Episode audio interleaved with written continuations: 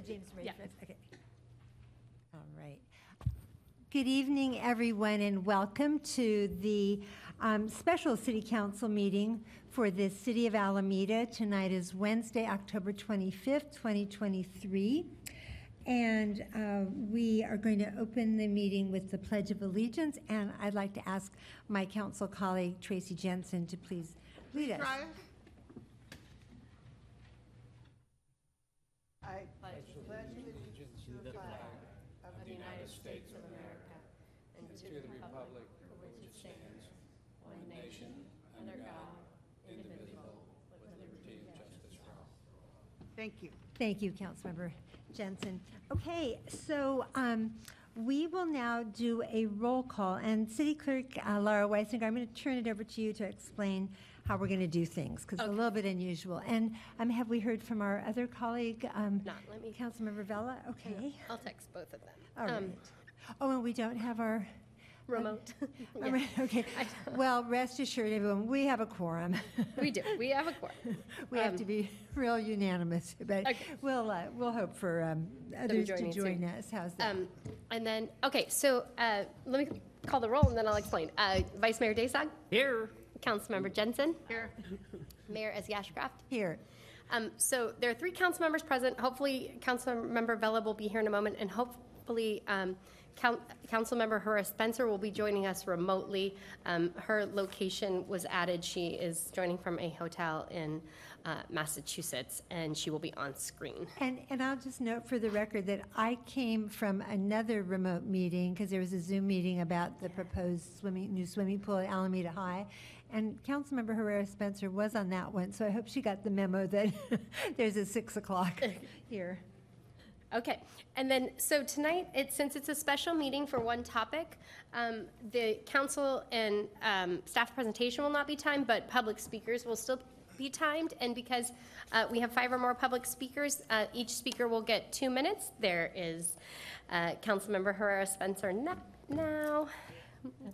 Uh, we just started, Councilmember.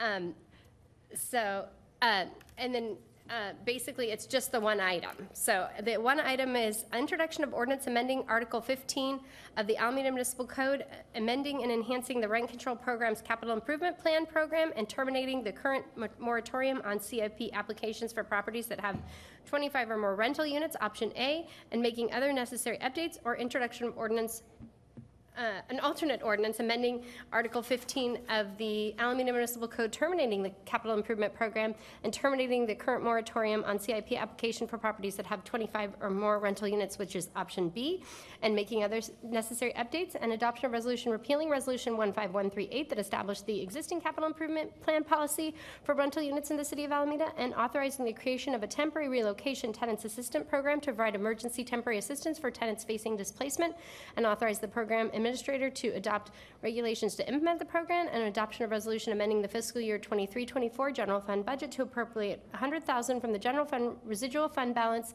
for the temporary relocation tenant assistant program. These actions are exempt from environmental review because they are not projects as defined under the California Environmental Quality Act, CEQA Guideline Section 15378B2, or because of no significant environmental impact, CEQA Guideline Section 15061. Thank you, Madam Clerk. And before I turn over the meeting to staff for presentation, I just want to run over some ground rules that we have um, for this meeting. So this is a business meeting. We're conducting the city's business, and you all have a, um, your First Amendment right to speak. Good reminder, if silencing cell phones is a good thing to do, I probably should do that myself. Um, But anyway, what we do ask is that you will have your time, and the city clerk will let you know, because it's either three minutes for up to, to five speakers, but if we have more than five, everybody gets two minutes. Two minutes still quite a bit, but what I do ask is that everybody be respectful of everyone else, which means please no applause, no boos, no cheers. We want everyone to feel very comfortable standing up and speaking, and sometimes people might be hesitant to um, express a view that isn't the majority view if they feel there might be a negative reaction. We don't want, well, we do have those cell phones going, but we, we want everyone to feel welcome to speak. And so I would just uh, um, request no, no applause, no boos, no jeers, no doing the wave.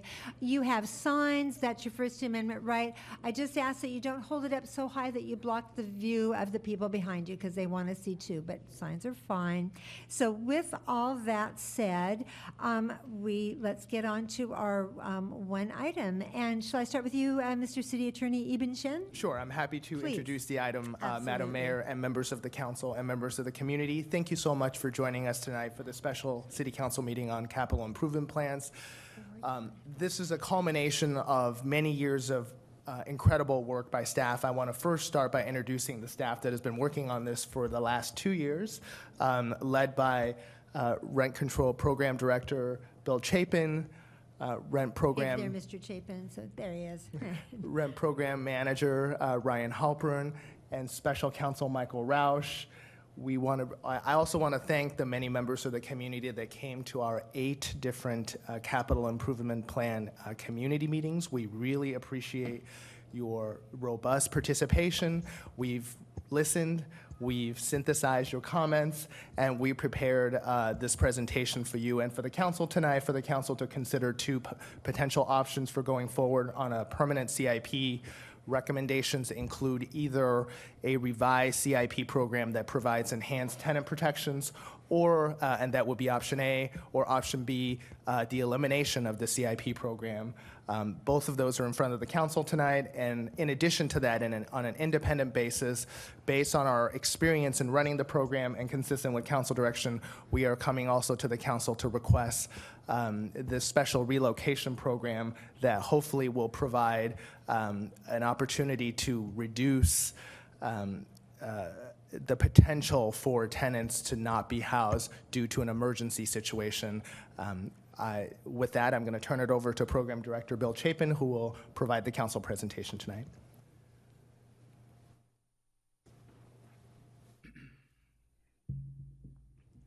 Welcome, Mr. Chapin.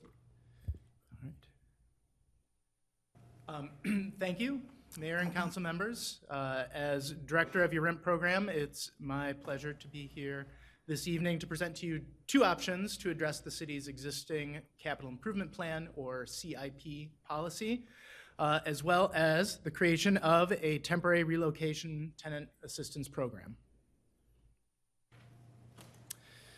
So the current CIP policy was adopted by council in 2016 as a way to encourage investment in uh, certain types of long-term improvements and to maintain the quality of the city's housing stock while uh, putting in place certain tenant protections. It allows landlords to submit proof of qualifying improvements.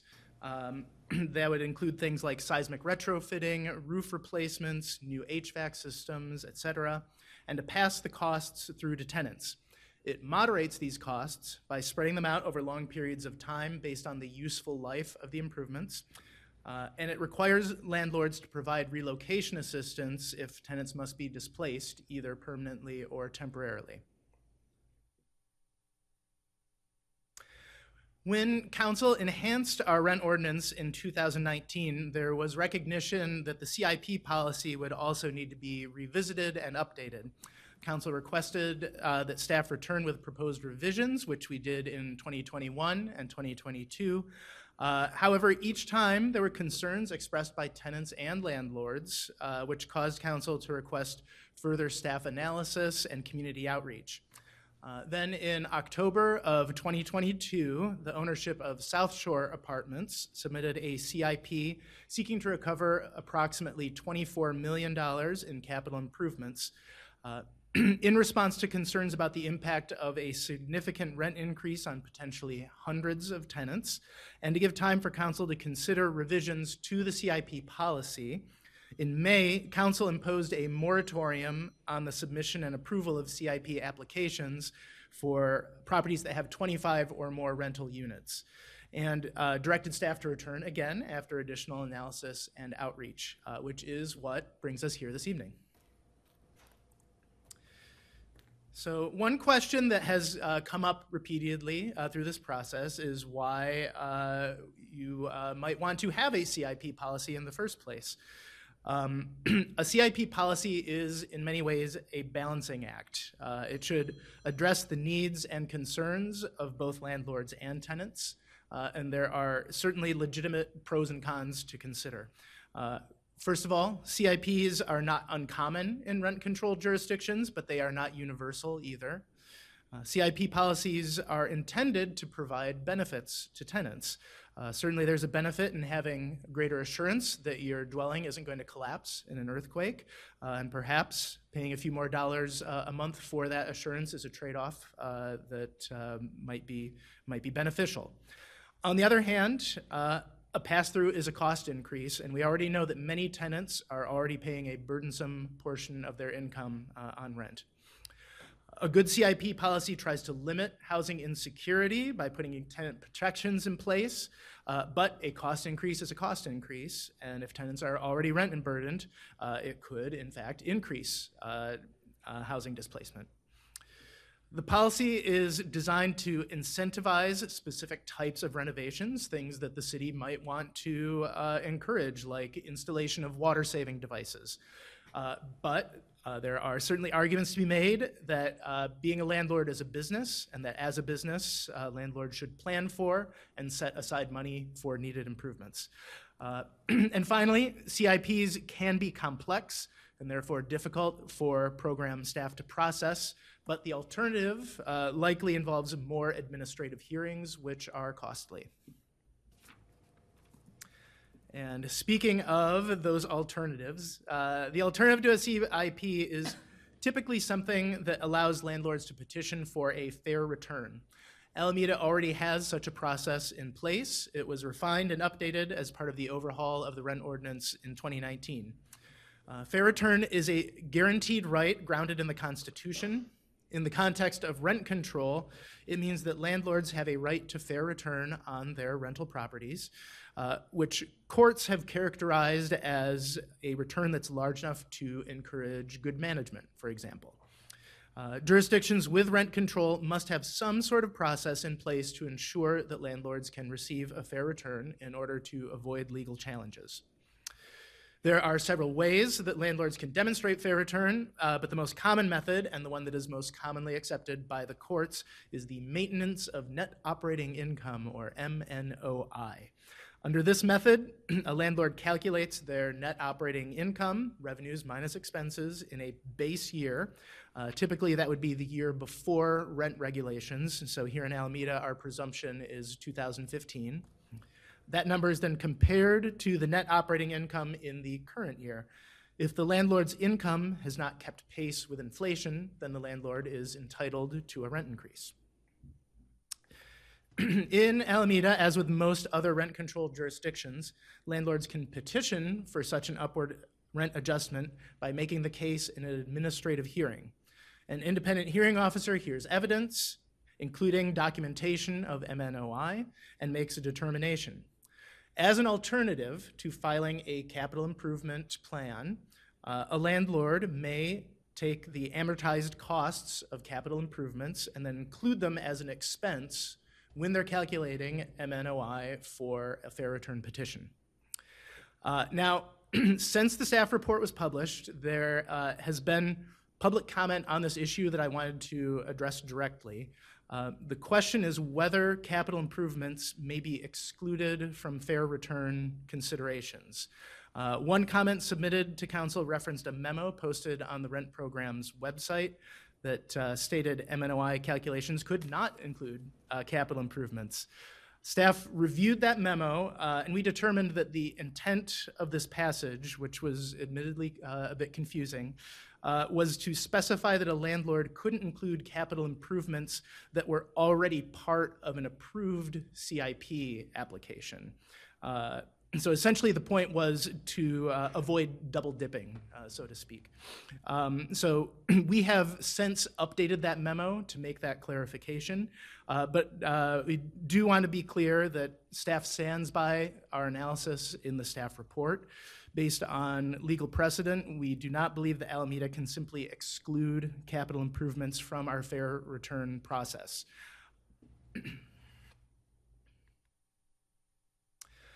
Since the fair return petition process was updated in 2019, there have been 12 petitions filed. Uh, only three progressed to a hearing, and in only one did the hearing officer determine that the landlord had successfully proven fair return based on MNOI. Uh, this resulted in an upward rent adjustment of roughly $75 for two rental units. Uh, it's much the same story when we look at the history of CIP applications. There have only been 14, and most have been denied, withdrawn, or suspended due to the moratorium uh, for larger properties. Uh, the denials were primarily due to a minimum cost threshold that's part of the current policy. Uh, this threshold is calculated by taking the average rent and multiplying it by a factor of eight. Uh, in practice, this results in some very high thresholds. Uh, a five unit building, for example, that has average rents of $2,500 uh, would require at least $100,000 uh, investment in order to qualify for a CIP. Uh, only one landlord has successfully sought to recover the cost of improvements and been approved for a pass through, and this uh, resulted in a roughly $80 uh, increase for two rental units.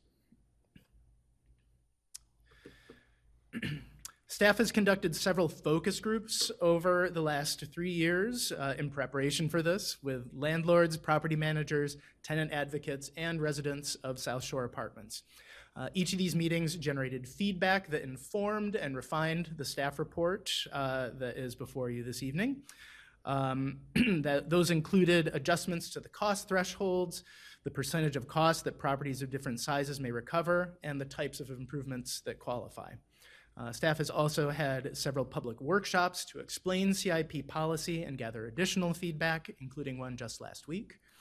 Uh, in general, during the outreach sessions, uh, tenants expressed strong opposition to the CIP policy overall and advocated for its repeal, while landlords expressed a preference for keeping a revised CIP policy in place.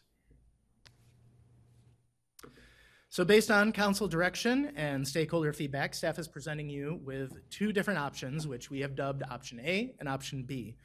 For option A, staff has prepared a proposed update to the CIP policy that we think harmonizes it with the current rent ordinance, better balances the priorities and concerns of both landlords and tenants, and simplifies administrative processing.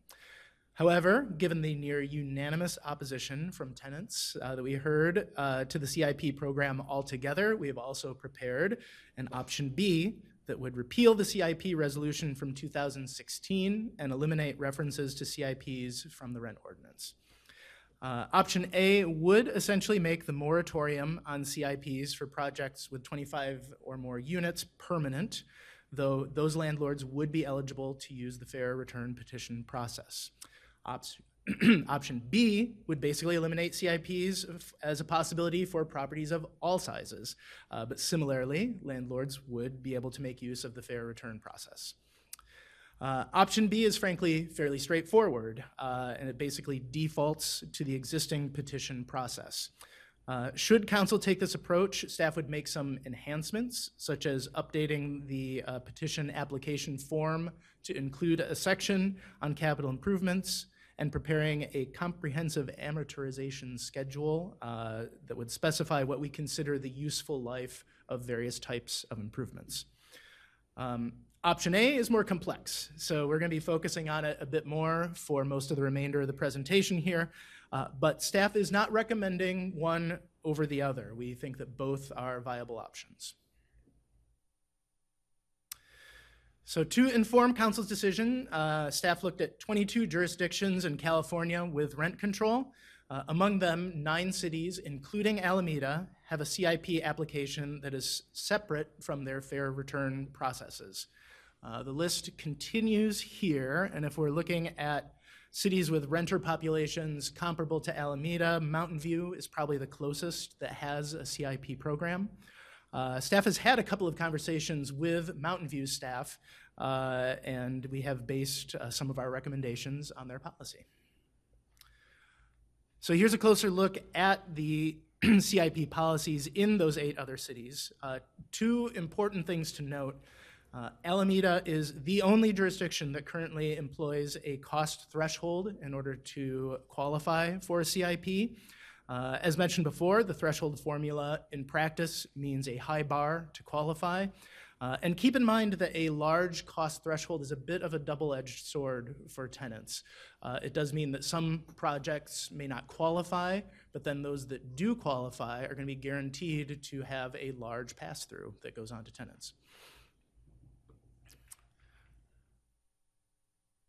so taking uh, all of this into account, this is what staff has prepared as option A for your consideration. Uh, if adopted, it would revise the CIP policy in a few key ways. Uh, similar to the policies in Mountain View and San Francisco, Option A creates some tiers of properties that are based on the number of units, with landlords of larger properties eligible to recover reduced percentages of the total cost of the improvements.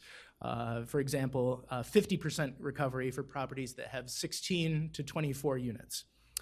Uh, as with San Francisco, uh, however, 100% of the cost of seismic upgrades could be recovered uh, as long as the property has 24 or fewer units. Uh, option A would create two caps on pass-throughs. Uh, first, the maximum pass-through could not exceed 5% of the tenant's current rent at the time that staff is processing the application.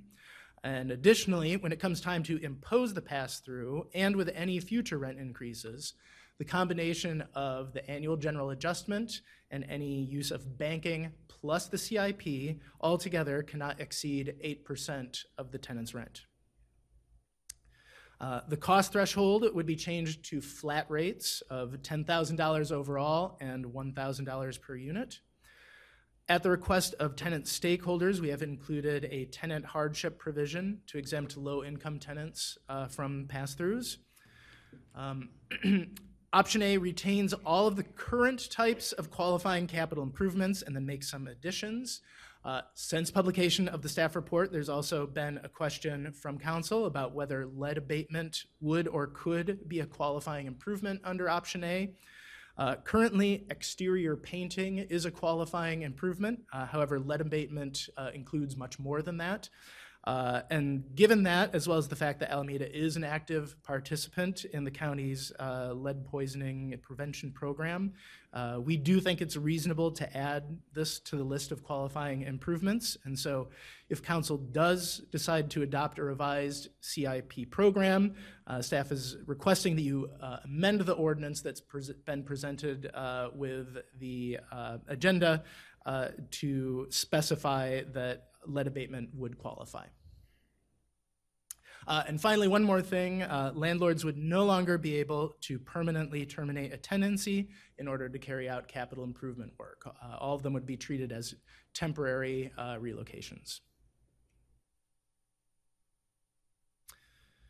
Uh, staff believes that limiting the eligibility of CIPs to properties with 24 or fewer units is justified by the idea that owners of larger complexes have a greater ability to absorb the cost of capital improvements. Uh, these charts here show that properties with 25 or more units are more likely to have rents greater than HUD's fair market rents, uh, potentially uh, due to having more turnover as management can set new rents according to the market uh, whenever a unit becomes vacant. And in response to council's direction from uh, July of this year, uh, staff is further proposing a temporary relocation tenant assistance program to ensure that tenants immediately receive the temporary relocation payments that they are owed, whether that's due to an approved CIP, code violations, or other health and safety conditions that force them to vacate their unit through no fault of their own. Temporary relocation payments were another provision that was enacted as part of the enhanced rent ordinance in 2019. Uh, the intent is basically to cover the cost of temporary accommodations for tenants while their unit is not habitable uh, and to ensure that the necessary repairs or constructions to allow them to move back in happen in a timely manner. Uh, currently, the payment amount is a minimum of $240 per day with the possibility of additional per diems for meals, laundry, and pet boarding uh, expenses. While many landlords do comply with this requirement, some delay compliance, uh, which results in a big financial burden for tenants who are paying out of pocket for hotel rooms. Um, and uh, frankly, in several cases, uh, staff has heard from those tenants that they are in danger of becoming unhoused. Uh, Staff is therefore proposing a grant program to be administered by the rent program that would provide the equivalent of whatever temporary relocation payments the tenant is owed for up to 14 days. To establish this fund, we are asking for a $100,000 one-time uh, general fund transfer. We estimate that this amount could provide these temporary relocation payments to approximately 20 tenants simultaneously for the full 14 days, which we think is sufficient to cover a worst-case scenario. Um, the rent program would then seek reimbursement from the landlord who owes the payments uh, in order to replenish the fund. Uh, Staff recommends adopting the budget resolution to establish this program regardless of uh, whether council decides to adopt CIP program option A or B. So to summarize, uh, staff recommends that council update the current CIP policy by introducing one of the two ordinance uh, presented for your consideration. Again, option A would revise CIP policies by enhancing tenant protections, clarifying authorized improvements, and eliminating CIP for properties with 25 or more rental units. Option B would eliminate and discontinue all CIPs. And staff furthermore recommends that council approve the establishment of a temporary relocation tenant assistant program and authorize a one-time general fund transfer of $100,000. Thank you very much. Thank you, Mr. Chapin. Um, So um, before we go to our public comment, I know we have public comment, do we have any clarifying questions from any members of the council? Councilmember Herrera Spencer has her hand up. Go ahead, Councilmember. Thank you, Mayor. Uh, My question goes to the tenant hardship was based on income. Is there a reason why it doesn't include assets? Um, we uh, in well uh, f- the the tenant hardship uh, portion will be implemented uh, by a um, administrative regulation to be uh, to be adopted later if council decides. Um, so uh, we do not necessarily need to uh, adopt the specifics of how the the tenant uh, hardship program would work this evening, but uh, staff would definitely take direction uh, from council if you wish to make changes to how we are preliminarily proposing to do it, which I can say we looked closely at San Francisco's policy uh, when we were developing that, uh, and that primarily uh, looks at uh, tenants to decide if they qualify by either determining if they receive um, uh, assistance from means-tested uh, public assistance, or if their income uh, meets uh, a, a certain uh, percentage, well, 80% is what we've said, of the area median income. Uh, so um, we, the, the, the reason is, is that we, uh, we, we looked at uh, other jurisdictions, including specifically San Francisco, in developing that part. So I appreciate that. I wasn't weighing in on, uh, you know, should it or shouldn't it. I was just wondering how you came up with what you, you know, what was in there. So I appreciate that. Thanks so much. Thank And you. that completes my question. All right. Thank you. And I see uh, Councilmember Jensen has her hand up. Go ahead. Um, Thank you. My question is regarding the, um, the, the report, Alameda is the only jurisdiction that does not have a cap on the dollar amount of pass-through. Does um, option A include a cap? Yes, so uh, what we are doing in order to bring Alameda in line with what other jurisdictions are is this idea of uh, uh, two percentage caps. Uh, The first is this 5% that's considered at the time that staff is processing the application, that basically sets a maximum uh, allowable CIP pass-through. And then when that pass-through is uh, implemented, which is done alongside the annual rent increases, uh, then uh, the landlord needs to look at this combination of the annual general adjustment and banking and the CIP. Uh, And if those add up to more than an 8% increase uh, over the tenant's current rent. They will need to reduce either the CIP pass-through or the banking uh, that they were looking at including in order to get it down to that 8%. And um, prior to this, to the moratorium, uh, the, the existing, the original CIP policy, could, was that 8% cap there, or was it? There was no cap, uh, and so uh, essentially, it was just a matter of uh, when staff was processing a, a CIP application, it was simply a matter of looking at, well, what's the total documented cost of qualifying capital improvements? What is the useful life of those capital improvements? And what happens uh, when you amortize that amount uh, over the useful life of the improvements? Uh, and whatever, uh, you know, however large a percentage of the tenant's current rent that was, uh, there was, there was nothing to limit it. And um, the other question I had was regarding the, um, let's see. The, um, you mentioned this, and I didn't see it, I, couldn't find it in the report, but you mentioned that the CIP pass-through limit is untested, or maybe that was in the report. The pass-through, because as you, as we Uh, just Oh, um, I believe that you're referring to uh, state law, uh, AB 1482. Um, So uh, uh, a few years ago, the legislature passed a, uh, a uh, rent control provision uh, for, uh, for tenants in California. Uh, In general, it defers to local protections uh, when they are more stringent. Uh, In most cases, uh, our rent control protections are more robust, and so usually uh, AB 1482 does not come into play. The one place where we expect that it could happen, uh, or one of the few places we expect it could happen, is if you are adding together our AGA and our banking and our uh, and a CIP pass through. Um, we think that that could begin to get up to that level of caps that are uh, there at state law, which uh, the the way that it's written is it's either 10% or it is 5% plus the change in the consumer price index. So we we believe that that limit currently is 9.2% as a result, but it would uh, it, would always be at, at least 10%. Uh, so it is staff's opinion that um, CIP pass-throughs should be considered uh, when uh, considering uh, AB 1482's limits, but that is something that is not yet tested uh, in the courts.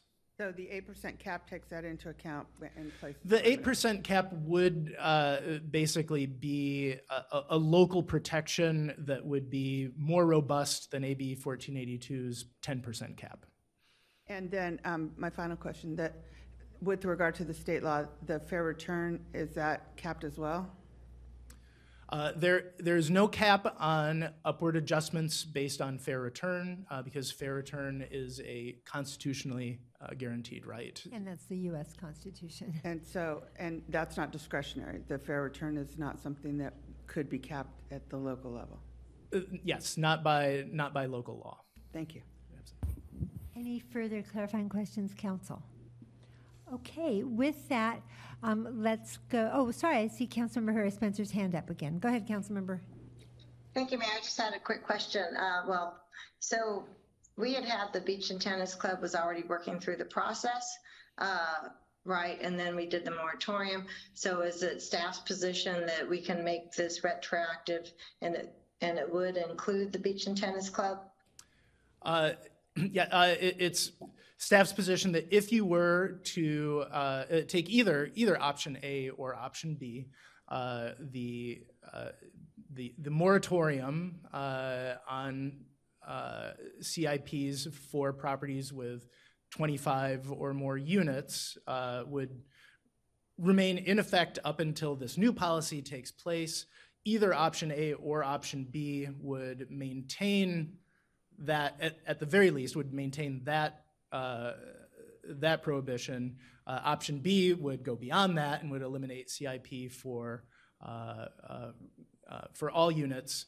Uh, I- guess in, in terms of, uh, I, I- might defer, I might defer to uh, Michael or Yibin about uh, what that would mean in terms of, uh, you know, the, the city's uh, exposure uh, in, in terms of the the moratorium. Yeah, I think that's a good call. Can you want to weigh in on the legal aspects, uh, uh, Mr. Shen? Uh, I'm, I'm happy to, uh, Madam Mayor and Council Member. As, as far as I know, it, um, uh, Director Chapin, is there a pending application from the Beach and Tennis Club?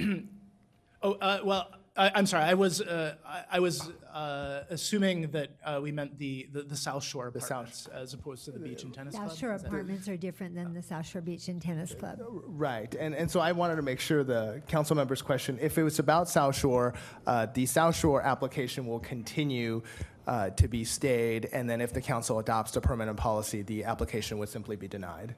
And Councilmember Herrera Spencer, were you referring to the South Shore apartments?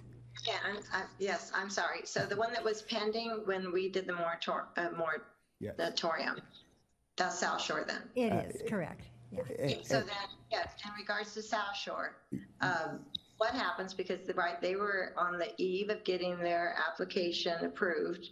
They'd, they'd spent, my understanding is months working with staff all along the way. So I want to see where, is it staff's position that right now we could come back and we could say, no CIP, fair return only, and it would apply to them? Uh, th- That is what we are recommending, um, and uh, we have, uh, uh, we- we have not really gotten any uh, feedback one way or the other uh, from uh, South Shore's ownership uh, about the, uh, the actions council took uh, to date. Okay, Well, as far as legal opinions, I would look to the city attorney's office as opposed to the administration at South Shore Apartments. But I saw you, did I see you nodding your head, uh, Mr. Shen? That's right, Madam Mayor and council members, that's right, we would uh, deny that application. Yeah, okay. I, Councilmember Herrera Spencer, I knew you, you probably might not have been able to see the city attorney nodding his head, so for the clarification of, I'm sure that, I'm- I'm sorry, I'm not sure that answers the question, though. I appreciate that you would deny the application based on if there's a change in policy, but is it staff's recommendation that changing essentially in midstream, that the months that they were involved has no impact and it's okay to go ahead and change policy at this point? Um, and may I just ask for clarification from the city attorney? Are we still within the scope of clarifying questions, or are we, have we moved a little beyond that?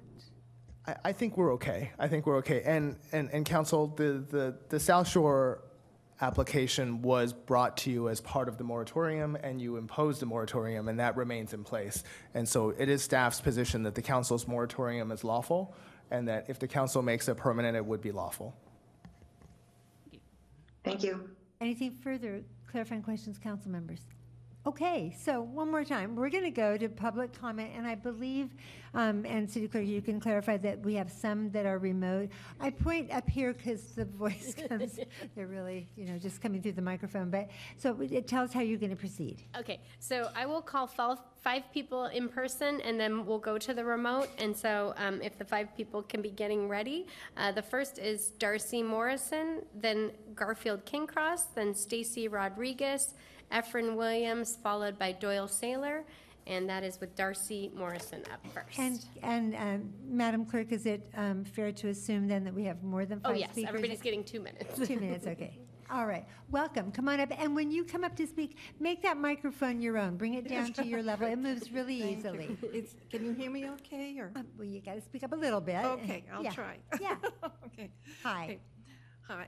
Uh, The rent program seems to be pushing CIP on the belief that some landlords might need help to cover maintenance. By pursuing this, they would make CIP available to all landlords without regard to income, including corporate landlords, and that's not necessary. By comparison, the fair return process provides a form of income testing that will enable landlords who cannot afford repairs to get increased rents. In other words, it selects for the landlords who need it. The problem with CIP is obvious. It lends itself to abuse by landlords, corporate landlords in particular, who could use CIP to de- deliberately displace tenants. We've already seen that at South Shore, which should be a sufficient case study.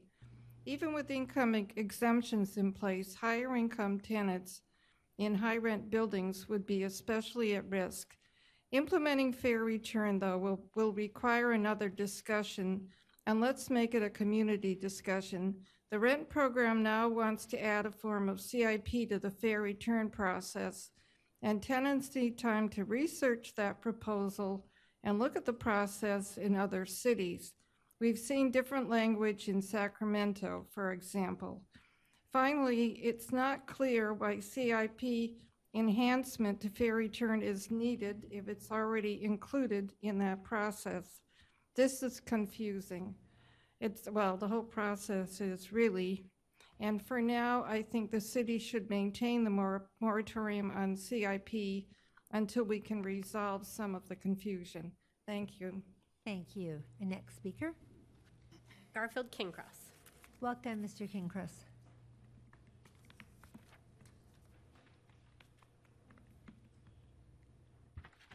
Hello, uh, public and city council, Mayor Ezzy Ashcraft, council members, and uh, our constituents from uh, both sides of the debate.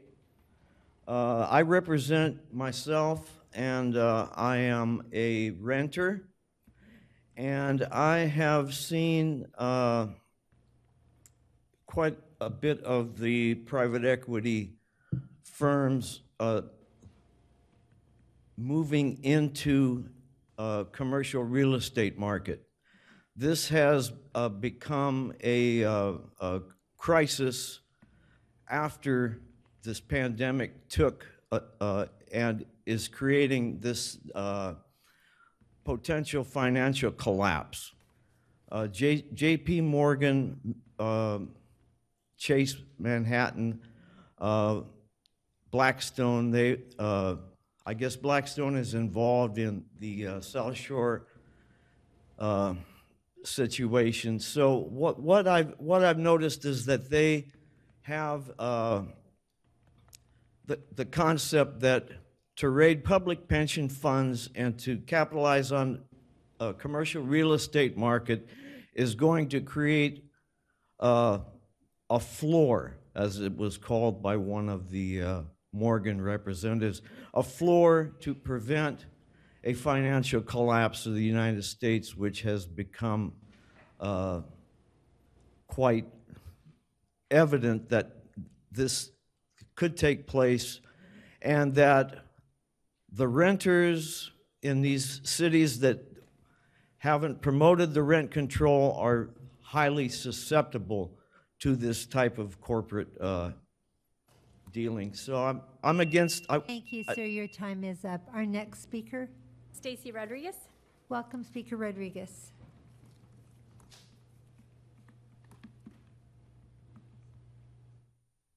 Thank you, council. If you don't know me by now, uh, I am from South Shore. South Shore and this council has made history in the last six months and beyond, but we didn't come here to make history, we came here to make change. The sharks are swimming around our island city. Property pirates await your decision around CIP.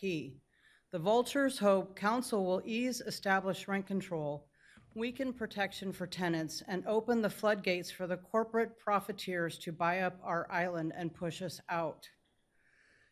In May, in May, you voted for a moratorium on CIP. Please use your vote again to protect us and generations to come. Set us free from CIP. Let's reflect on the spirit of the May 2023 Affordable Housing Proclamation signed by Mayor Ashcraft. And no council meeting is complete without the word whereas.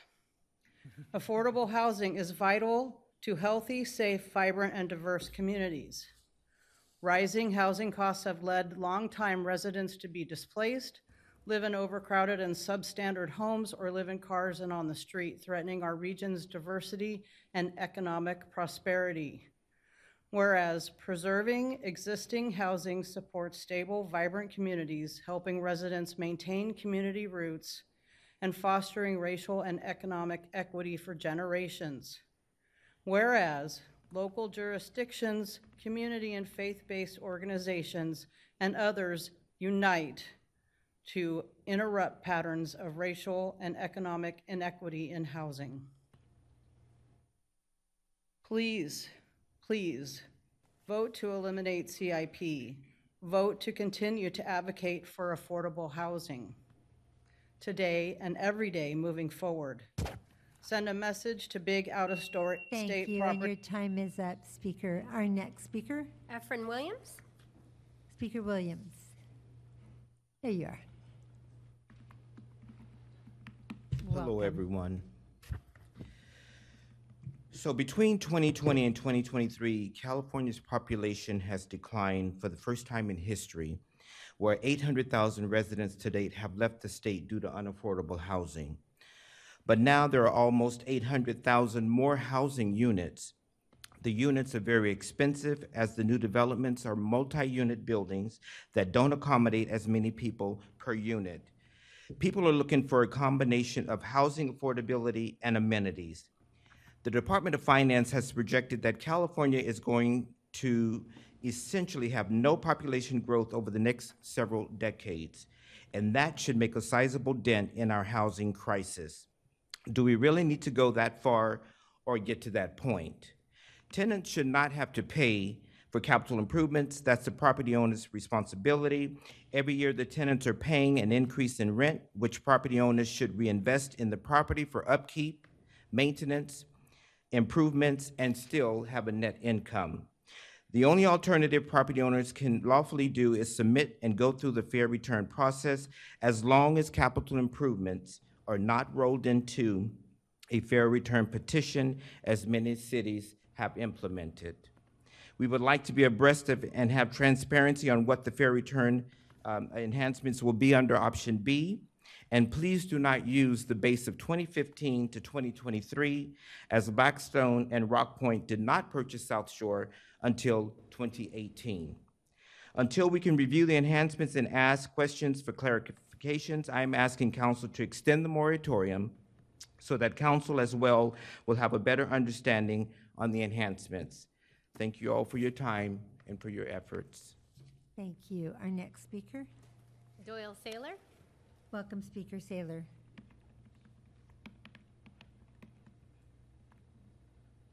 Uh, Madam Mayor and City Council, I'm Doyle Saylor with ARC, the Alameda Renters Coalition. We oppose CIP and say no to CIP. Before World War II, my family were farmers in the Texas Hill Country, as were a large proportion of people then. By 1960, farming had reduced no less than 10, had been reduced to no less than 10% of the population. Blackstone, which owns the South Shore Apartments, started out in the 1980s with a $400,000 investment. These days, Blackstone is worth $26 trillion. It's clear Blackstone and other gigantic investing housing monopolies will do away with small landlords within the lifetime of young people now. We see a transition to asset inflating real estate economics and techniques like CIP being imposed upon our people. We can't seem to solve homelessness because these giant monopolies warp and distort the housing markets at will. As long as housing units can sit empty and real estate pr- prices kite to heaven, we'll have no answer to housing costing way more than 30% of income. Asset inflating entities like Blackstone are based upon debt financing. Their business model doesn't create value like making a car. So their dominance of our society yields economic stagnation. Really, they benefit from bursting bubbles like 2008. Then they scoop up distressed properties on a continent-wide scale. Another bubble is about to burst, and this conversation is going to be very heated very soon. Thank you. Thank you. Our next speaker, Um, We'll go to, to remote speakers. Uh, Laura Woodard? All right. Welcome Speaker Woodard. Hi, thanks. Can you hear me okay? We can hear you just fine, thanks. Great. Um, Thank you for recognizing the problems with CIP and enacting a moratorium. Hmm. My request is that you end CIP altogether or continue the moratorium. Um, I have a few points to make and questions. I realize uh, the discussion comes later. After uh, tenants comment on the proposals of the rent program staff, the proposals change. Tenants have new questions and are not prepared to respond to what is at stake in the latest iteration of the rent program presentation. The staff's presentation proposes two options that would both keep CIP in place. This past spring, council members discussed ending CIP altogether, and I wonder why this is no longer a proposed option. And what does it mean to add a CIP section to the fair return application? I, the details aren't clear at this point. Why would the list of eligible improvements need to expand? The current CIP policy already unfairly allows landlords to bill tenants to meet their legal requirement to provide safe and habitable homes. CIP is another way that makes habitability the tenant's problem. Any proposal that penalizes tenants living on smaller properties lacks logic and is unjust. Small property tenants have certain disadvantages already. When habitability is ignored, as it often is, there's less opportunity to join with neighbors to bring the public's attention to the problem with the way South Shore tenants have been able to do. A note on habitability and why it can be tenants' problem um, can't be tenants' problem any more than it already is. Code enforcement is limited um, and uh, by a need to uh, provide the right kind of evidence, and they need um, proof that the. Thank I'm you. gonna- Your time is up, and we'll go to our next remote speaker. Uh, Kimberly Tida? Welcome, Speaker Tyga. Hello. Um, I request that the council vote to eliminate the capital improvement program. The proposed, Sorry, ignore that. We're starting your clock. Okay, go for it. Okay, great. The proposed CIP plan will make housing more expensive for already cost burdened tenants, undermining the stabilizing impact of Alameda's rent control laws. The proposed revisions would create protections against CIP pass-throughs for some Alameda tenants and not others, requiring tenants who live in buildings with less than 25 units to cover some or all of the cost of the work. How is this fair to tenants residing in smaller sized properties? They are not any better able to absorb large increases in their rents than tenants living in larger properties. According to the city's 2021 report on housing affordability and displacement, the cost of housing has increased much faster than resident incomes in the city of Alameda, which makes housing unaffordable to low and moderate income renters. The report also concludes that households with one or two lower wage workers cannot afford typical market rents or home prices in the city. These conclusions are supported by data from the National Low Income Housing Coalition. According to their analysis, the cost of renting an average apartment in Alameda is already out of reach for many residents. In order to spend no more than 30% of income on rent, tenants need an annual income of at least $76,000 to afford a typical market rate one bedroom apartment. To afford a market rate two bedroom apartment, tenants need an income of at least $93,000. Many tenants live in buildings that have not been properly maintained, buildings that have not been painted in 20 years, old pipes that leak, stairs and railings that are falling apart. In some properties, these situations have been present for years, gradually growing worse and more expensive to repair over time. Why should tenants have to pay for upgrades and repairs to things that have sat in state of disrepair for a decade or more? Landlords should cover their own investments. Thank you. Thank you. Our next speaker. Um, We'll go back to uh, five in person. Uh, Roberta Schwartz, Nancy Lewis, Ivan Rudenko, Amy Little, and Tony Grimm. Welcome, Speaker Schwartz. Come on up. Greetings. And remember to speak into that microphone and bring it to your level, and then we can hear you. Thank you. There we go. So I hope you'll have the opportunity to see the film Push, which makes compelling points regarding big investment firms and the exploitation of renters. The film explains how drastically rents have increased while wages remain stagnant. A city clerk has the link to the film. Push does not deal directly with the issue of CIP, but it describes how such multi trillion dollar foreign corporations like Blackstone own enormous swaths of real estate in what is described as unbridled capitalism. They buy huge blocks of property and, like vultures, evict the tenants and upgrade, so that they can rent to the wealthy for an inflated price. They wield political power as most city governments are unaware of what is going on in their cities. Their desire is for more and more money. Regarding capital improvements, landlords label regular required maintenance as capital improvements so that they can put a surcharge on tenants, as they are trying to do at Alameda South Shore Apartments. This is a dysfunctional situation, and we trust Alameda City Council to do the right thing and not allow Blackstone to further squeeze the tenants who are already playing, paying inflated prices. Thank you for your attention. Thank you. Our next speaker, Nancy Lewis. welcome Speaker Lewis. Good evening, Council. Nurse Nancy here again. South Shore tenants are in favor of option B, eliminating CIP. We also want to be clear about the option that will affect the um, fair return of the South Shore tenants. Alameda's current fair return policy excludes CIP, but Mr. Chapman has talked about enhancing it to include CIP. Why and how? If the city keeps a revised CIP, there would be no reason to also include CIP in the fair return. Properties under 25 units would have a tiered system, and as stipulated, properties over 25 are not eligible for CIP anyway. If CIP is eliminated and the rent program wants to enhance the fair return petition, we don't think they should just include all capital expenses without limitations and without tenant protections. Other cities without CIP policy limit and qualify the kinds of capital improvements to the fair return petitions.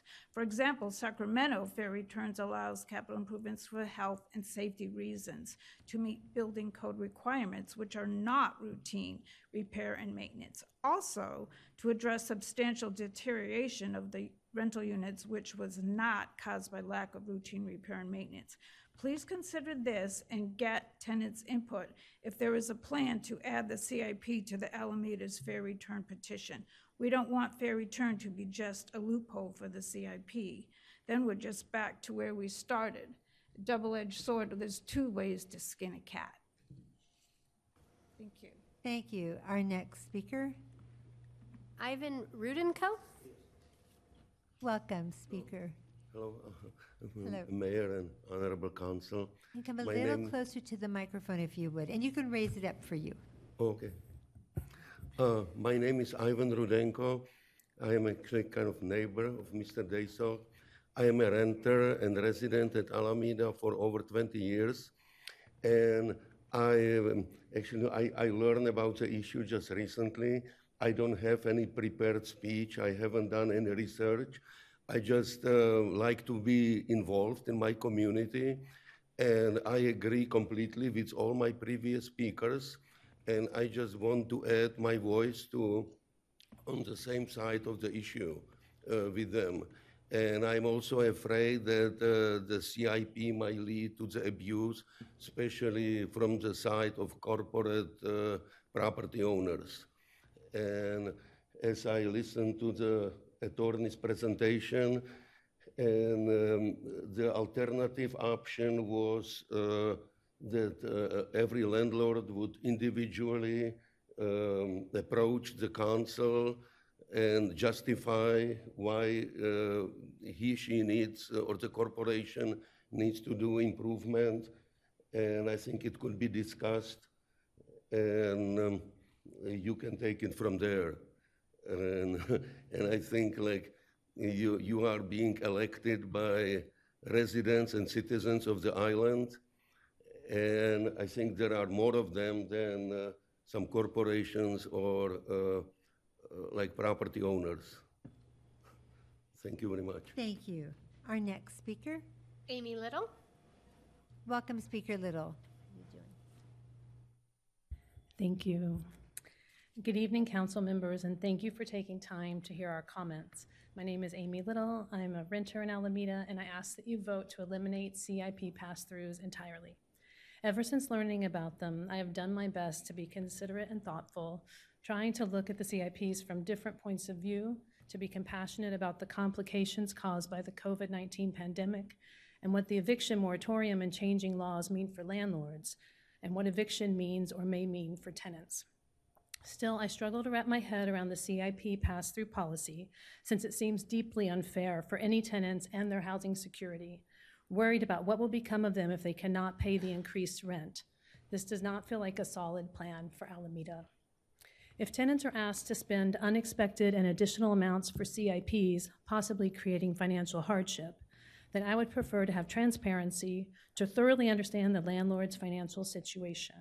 I would want the landlords to provide documentation to the city and their tenants that show that they are going through financial hardship due, the, due to the pandemic or other reasons.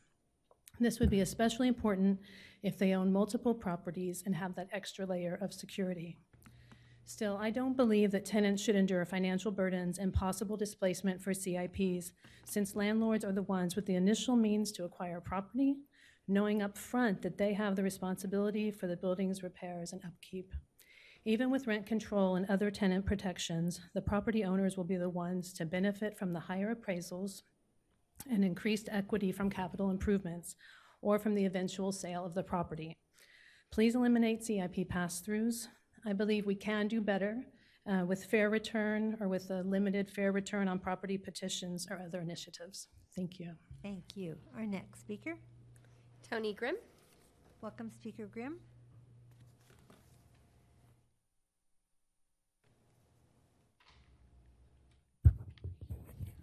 Most of you on the City Council have heard me speak before as a tenant advocate in opposition to various capital improvement plans over the past few years. I've tried to make the point that CIPs with a pass-through are unfair to tenants because they undermine our rent control law and raise the cap up to 8% for decades, placing a heavy burden on renters and causing displacement. But tonight, I'd like to make a different point, namely that proposed CIPs are also unfair to the other half of our residents in Alameda, that being homeowners who are not landlords. What the CIPs do is give a subsidy to landlords for large expenses in addition to guaranteeing them a profit. Where is the subsidy for homeowners? What about their large repairs and upgrades? I wish the council would look back four years or more to the beginning of the conversation on capital improvements and ask what were your objectives at that time? Upgraded residential buildings that are safe and habitable, buildings that look nice. Well, why do you want that for only half of the city? Why not the whole city? I would like to see the city come up with a comprehensive capital improvement plan that covers all residential property, properties that identifies those property owners who actually need help without carving out a special benefit for landlords, without putting an extra burden on our poorest residents. I ask you to reject all of the proposed CIPs tonight. Give us a better plan that is fair to everyone in Alameda. Thank you. Thank you. Our next speaker. That was our last speaker. Oh, all right. With that, we will close public comment. And I just want to commend all of you. Great job expressing your views and being very respectful to um, the audience. So thank you. Good work.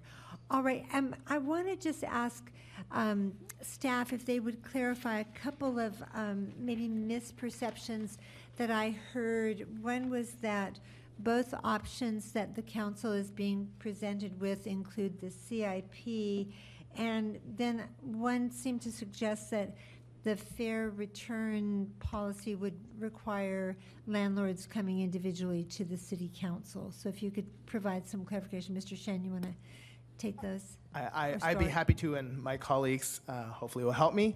Um, with respect to the first question, option B that's presented to the council tonight completely eliminates the CIP policy. Um, if the council adopts option B, there will be no more CIP policy in the city of Alameda. And then the only process to obtain upward rent adjustments is through a fair return petition, which has existed uh, throughout the history of Alameda rent control and really through all rent control because it's required by the United States federal uh, constitution. Um, with respect to um, uh, the mayor's second question, uh, no, uh, CIP applications have never uh, come before the council for individual review, and we are not recommending, even in option A, if it remained, uh, that it would come to the council for individual review. The, the way CIP or fair return petitions work is that they're um, highly individualized, complicated analysis, both financially and legally. They're being handled by uh, well-trained city hearing officers who takes in the evidence and renders a decision much like what a court would do. Thank you very much. I appreciate that.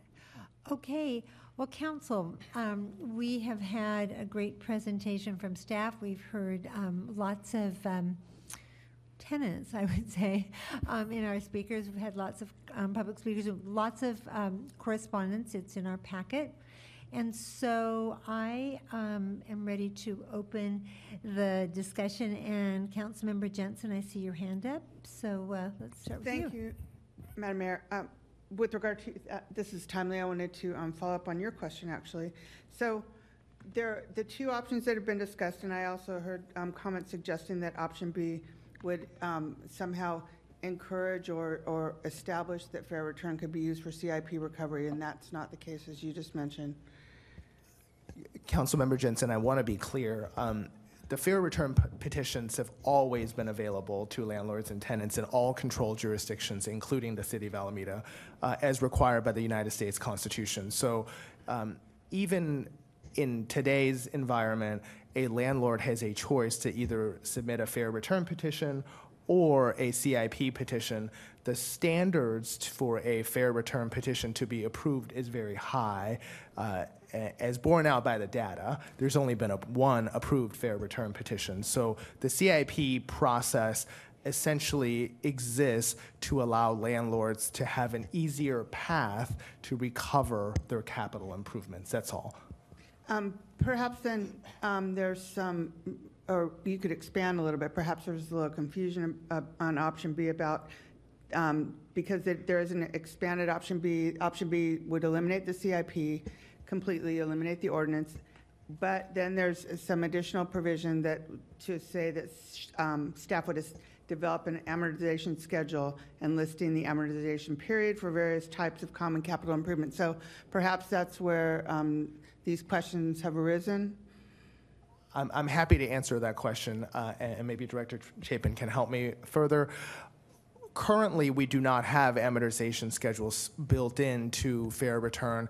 Um, we would look at most likely the IRS amortization uh, schedule if a fair return petition is filed on capital improvement projects.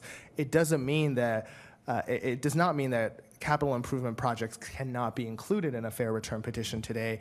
Um, we have not done so today because there specifically is a better path for a landlord recovery, namely CIP. If the council eliminated it uh, tonight, um, we would want to make sure that the tools are clear uh, and provide clearer guidance. To be clear, we're not looking to expand fair return tonight. Uh, fair return is fair return, which is required by the United States Constitution. So then, would it be fair to say that uh, establishment of an amortization schedule would, would make it clearer, provide clarity and, um, in, in, in, or add fairness in the case of any um, CIPs that were going to be used for a fair return? Yes. Thank you. Um, And then my final, my last question here is, uh, is there, um, uh, if you had to, I'll ask you and um, Mr. Chapin as well, if you had to have a third option, which, you know, uh, there are some that have suggested that neither of these options are um, good options, but I don't see another option. If, if we either, it's either eliminate the ordinance and the CIP or um, don't do that. And, and council member, the, the third option would be to retain the existing CIP provisions, which provides little tenant protections, and staff does not recommend it. Thank you. Okay, um, Vice Mayor Daysog? Um, well, thank you. Uh, let me address this in two ways. First is that, um, first of all, thank you very much to our city staff, um, all of you guys, for such an extensive and detailed report, and for the fact that you know you had so many community outreach meetings and the way that you engaged um, uh, resident. Um, um, uh, tenants as well as the small mom and pop landlords. I think you know that outreach um, was fabulous, and and the research as to the different um, cities, what they're doing. Um, incredible. I, so I, I just want to take a moment to say thank you very much for all of you guys for, the, for that. Um, I think the fundamental, one of the questions in, in having read um, the um, reports in detail, and I did provide very detailed notes, um, was basically, you know, why even have a CIP proj- uh, program if um, the fair return um, uh, is available? And it's a question that I asked of, of staff, and staff did take the time to pro- provide an answer. And you know, it's a four paragraph answer, and I'm, I'm going to jump to the third paragraph. Um, the third paragraph is basically uh, CIP also allows some, oops. Uh, CIPs also allow some more control over the amount of the increase for tenants. With fair return, um, there is no limit to the amount of the rent increase, dash, if the landlord can demonstrate a need for a 20% increase in order for, to maintain net operating income, then the landlord is entitled to that upward adjustment. And that amount is what all future AGA increases would be based on in this 20% scenario. Option A, on the other hand, um, includes caps on the amounts of pass throughs as well as financial hardship exemptions. So I, I see, you know, a lot of the residents saying, you know, um, no CIPs, eliminated. You know, just basically rely on the fair return pr- program. Um, and, and we've got a lot of emails about that.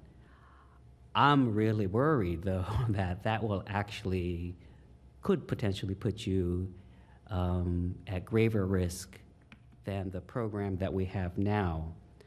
Um, so, that, so uh, you know, it's, it, it, it is a concern that has to be raised. Um, so I think that's the first thing is just kind of addressing one of the issues um, that were that, that I asked staff about in reading the detailed report. So uh, you know, in terms of you know how I feel, I, I think you know we were all brought here tonight because of the dire predicament that South Shore residents um, were in. Um, and I do believe that um, our City Hall staff, in the plan that they have prepared uh, for us tonight, in my opinion, I do believe that they have hit it out of the ballpark in trying to um, implement protections uh, for renters um, from the situation that um, South Shore apartment uh, residents face. And I think for sure the South, we've hit it out of the ballpark for the South Shore apartment renters. Um, for renters generally, um, I think the city hall staff has also um, introduced a wide range of protections, um, especially protections in the form of two pass-throughs, um, caps, two pass-through caps, and also protections in the form of uh, lower income um, hardship eligibility that would shield lower income residents from pass-throughs. So I take a look at the protections that are in option A, and I, and I say, you know, it, I, I think when I, when I compare those protections against having no CIPs and what that would potentially put people at risk of, the situ- scenarios, I, I think, I, I, I believe that option A, you know, as, as a council member, I believe that option A is the wiser course. Down the line, in the near term, if we want to modify option A, um, you know, I, I, think we can certainly do that. But I think on balance, though, that it is the wiser course um, for protecting residents from CIPs. I think eliminating CIPs completely and then moving towards the fair return um, um, mechanism, I think that's going to expose a lot of people to these consequences that, that, that, that folks just had not contemplated. Thank you. Thank you, Councilmember Daysog. I, I think there may be um, some need for some clarification because I, um, I'm, I'm not sure that that's um, precisely what the policies we're considering would do. So, Mr. Roush or Mr. Shen, would one of you like to just address some of the points raised by Councilmember Daysog and help us understand? I mean, are we really talking about no limit to future rent increases ever, under any circumstances? Help us understand where, what this is about. Madam Mayor, members of council, Michael Roush, Special Counsel. Um, The concern with just having a fair return process is that if the landlord can demonstrate that a rent increase is warranted under the fair return process, that rent increase becomes part of the, the base rent that then, um, going forward, um, any kind of uh, annual general adjustment or any banking would be based on. Uh, Compare that situation to a pass-through, which as Council Member or Vice Mayor Daysog indicated, um, both as a cap as to the percentage as to the pass-through as well as the 8% cap. That pass-through amount is outside of the base rent, as it were. So it's not baked into the, the base rent, it stands alone separately. Um, And so therefore, they're, you know, again, depending on what the numbers are and, uh, and how it plays out, it could be more advantageous for a particular tenant to have a pass-through versus having um, a rent increase under a fair return process. And Mr. Shen?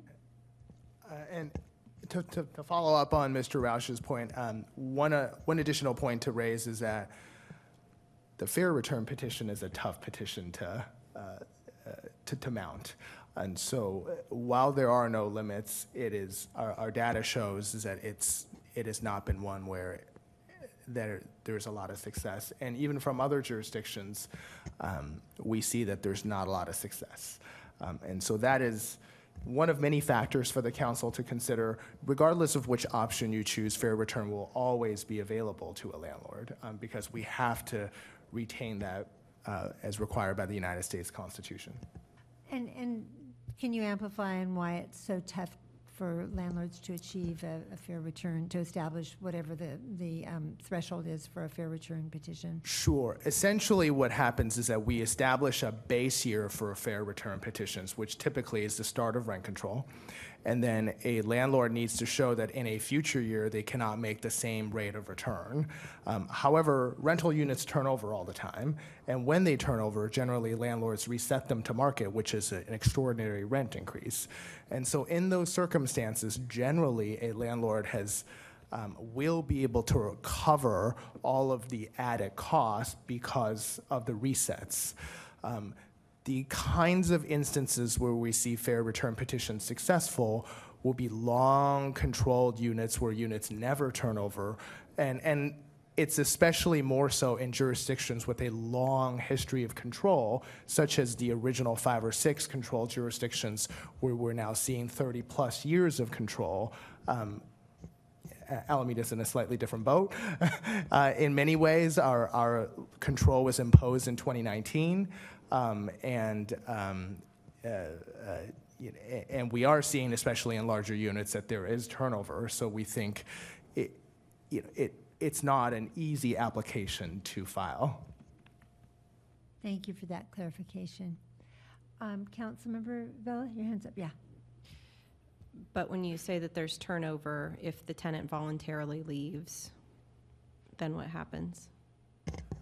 Whenever there's turnover, uh, the landlord, under state law, a landlord has the right to reset the rent to essentially market or whatever the market will bear. So we see extraordinary, typically we see extraordinary rent increases when there is turnover. The other question that I had is, what is the number of owner movements and Ellis Act that we've seen? Do we have those numbers? I can look it up. Uh, Just kind of, uh, so while he's, well, um, he's looking that up, uh, one of my questions is kind of, what are we seeing in terms of trends, especially uh, in, in more recent years relative to that? So I understand that our ordinance is from 2018, um, but I, but we've also had a pandemic. There were uh, moratoriums in place um, since the moratoriums have been lifted. Just curious. Right, and council member, while, while the director is looking it up, um, I, I will share that our, our ordinance has, um, been paused on owner move-ins because of the pandemic, um, and that was only very recently lifted. So there's only been, I think, a less than a year's worth of data, uh, on that point, but we'll get that to you. I, I, just asked that because I- I think it's very difficult to look at different portions of this in silos as opposed to thinking about what the, the broader kind of, what we're seeing across the city overall relative to, um, you know, people moving and then seeing increases um, happening. That's a trend that I think, you know, when we talk about the number of affordable units, uh, when we're seeing that happen, that is kind of a workaround that happens where we can't we, we can't do anything because that's uh, dictated by state law.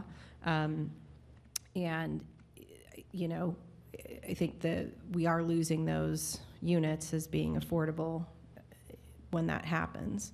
Um, and if that's a workaround to stringent CIP regulations or otherwise, I, I don't want to hypothesize, but it is something that is a trend that I think is worth looking at. Um, the other question that I had is, in, in clarification maybe, is I think if we can pull up the, the one slide that shows the comparison of the two um, policies, um, in terms of uh, buildings that have 25 or more units, um, in option A, the proposal is essentially that there is no CIP pass-through, which I think, you know, I, I think there's, I've heard from people with concerns about what will happen with South Shore, what will happen with some of these larger units. And under either proposal, uh, those buildings, is my understanding, would not be eligible. That's correct, council member. Any property with 25 or more units under either scenario will be precluded from submitting a CIP application. Um, I, I believe the, hopefully the city clerk is uh, pulling up the PowerPoint or, or, or Mr. Halpern. No, they have to James, I think. And, and so my next question is why 25 or more? Why, why is that the cutoff that we've looked at? We've. um, Sorry, the, the, com- it's, it's a different um, comparison. I'm asking for the comparison of option A versus option B. Sorry. There we go. Um, It's, it's the one with the background, the existing CIP. Oh. This is, uh, I think, uh, the existing CIP versus the proposed on background. Was that part of the presentation? I think it was, it- it's a separate, atta- it's in the exhibit. Oh, I mean, It's a table that's in black and white. So if I could just ask, there's breakdown, two to four units, 100% cost recovery, five to 15 units, um, 100% for certain things, 75% for all others, 16 to 24 units um, is another tier, and then 25 units plus. It's Exhibit 1, I Yeah. believe. yeah, I've got it. I just have to move it over so he Sorry. can access it. Got it. And so, uh, just asking staff if you could explain the reason for those different um, categories.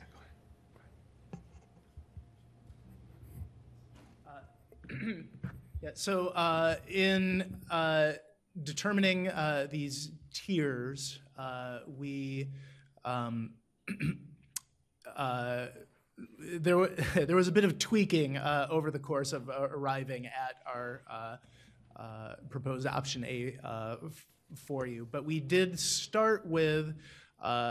Again, looking closely at Mountain View's policy, which has similar tiers, although the breakdowns are not exactly the same. Uh, In some of our uh, stakeholder sessions with landlords, uh, they identified um, some differences in the way that uh, the properties are managed based on the number of units. Uh, The first thing is that for fewer than five units, uh, buyers are often able, uh, or, well, for five or more units, buyers are often required to get commercial loans. Uh, And so that kind of changes the, uh, the the financials of a four, purchasing a four-unit building versus purchasing a, a five or, or larger unit building.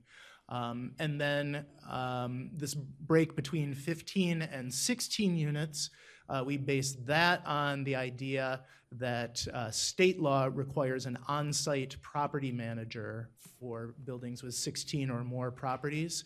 Uh, so once again, kind of changing a little bit of the way that you do business uh, uh, based on based on the number of units.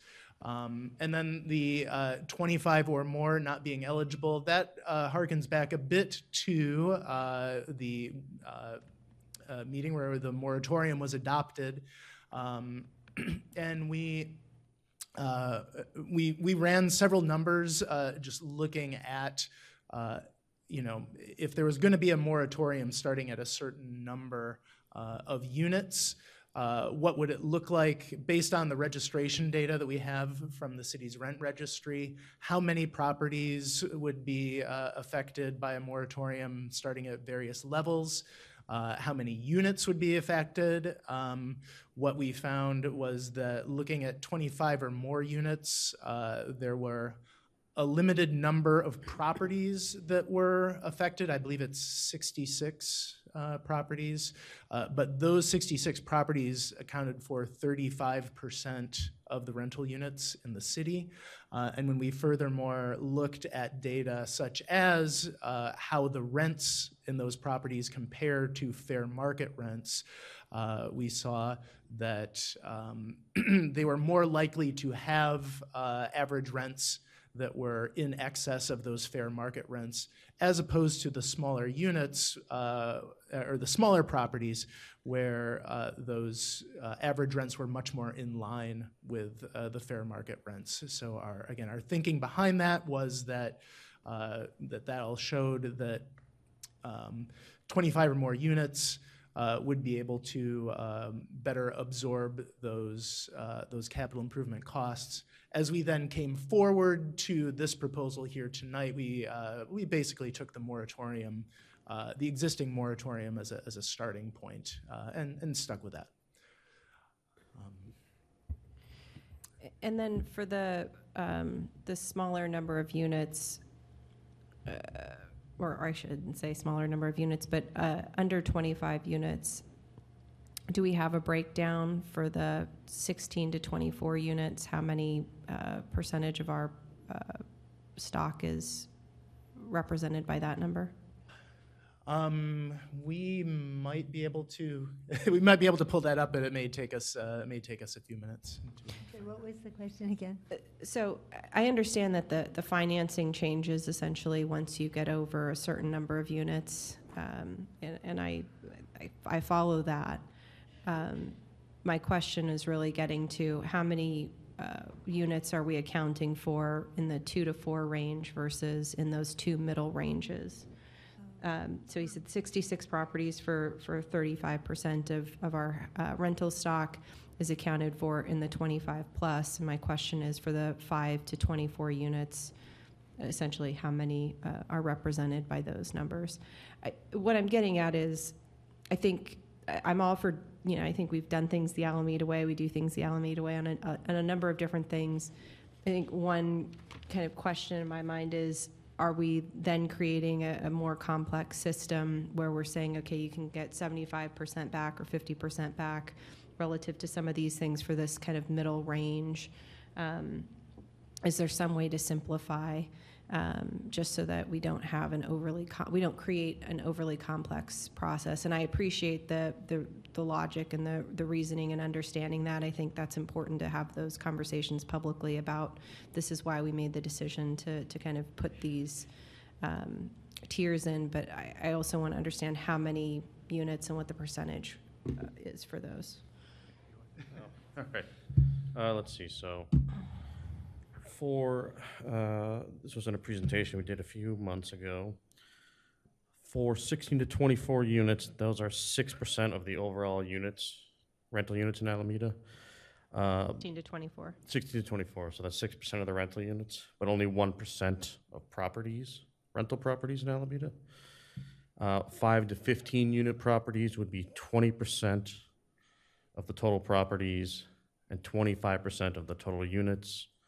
2 to 4 unit properties, that's 76% of the total rental properties and 35% of the rental units.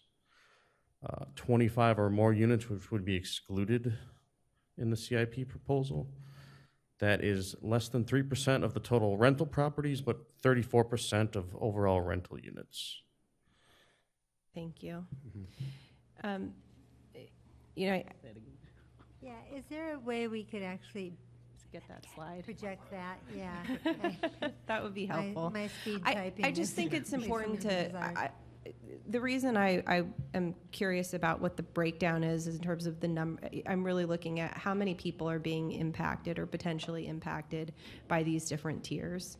And I think that's important information if we're, we're making a decision relative to, to creating a tiered system, is to understand what the actual impacts are gonna be. Um, that, that one tier with one percent of the properties and six percent of the units, it makes me think, why have a separate tier for them? Um, you know, and I, and again, I appreciate the work and the, the kind of trying to figure out, um, different options and, and figuring out the financing, but also trying to, to be responsive. Um, the other question that I, I had is, um, just, I- know that when the council has discussed the CIP in the past, a lot of the conversation also around wanting to have uh, CIP was around health and safety and making sure that we were, um, I think some of the reasoning was, well, we want our buildings to be uh, as safe as, as possible. Um, That was something that I think had had come up in, in previous conversations around the CIP. So I appreciate the, um, the comment about uh, lead abatement uh, and, and specifically putting that in. And I think some of what we heard previously around uh, concerns relative to uh, improvements, like just painting, things like that, uh, you know, we want people um, to use licensed professionals and to abate things properly and dispose of things properly. And um, we have seen, a, we, we do have a large stock of pre 1978 buildings.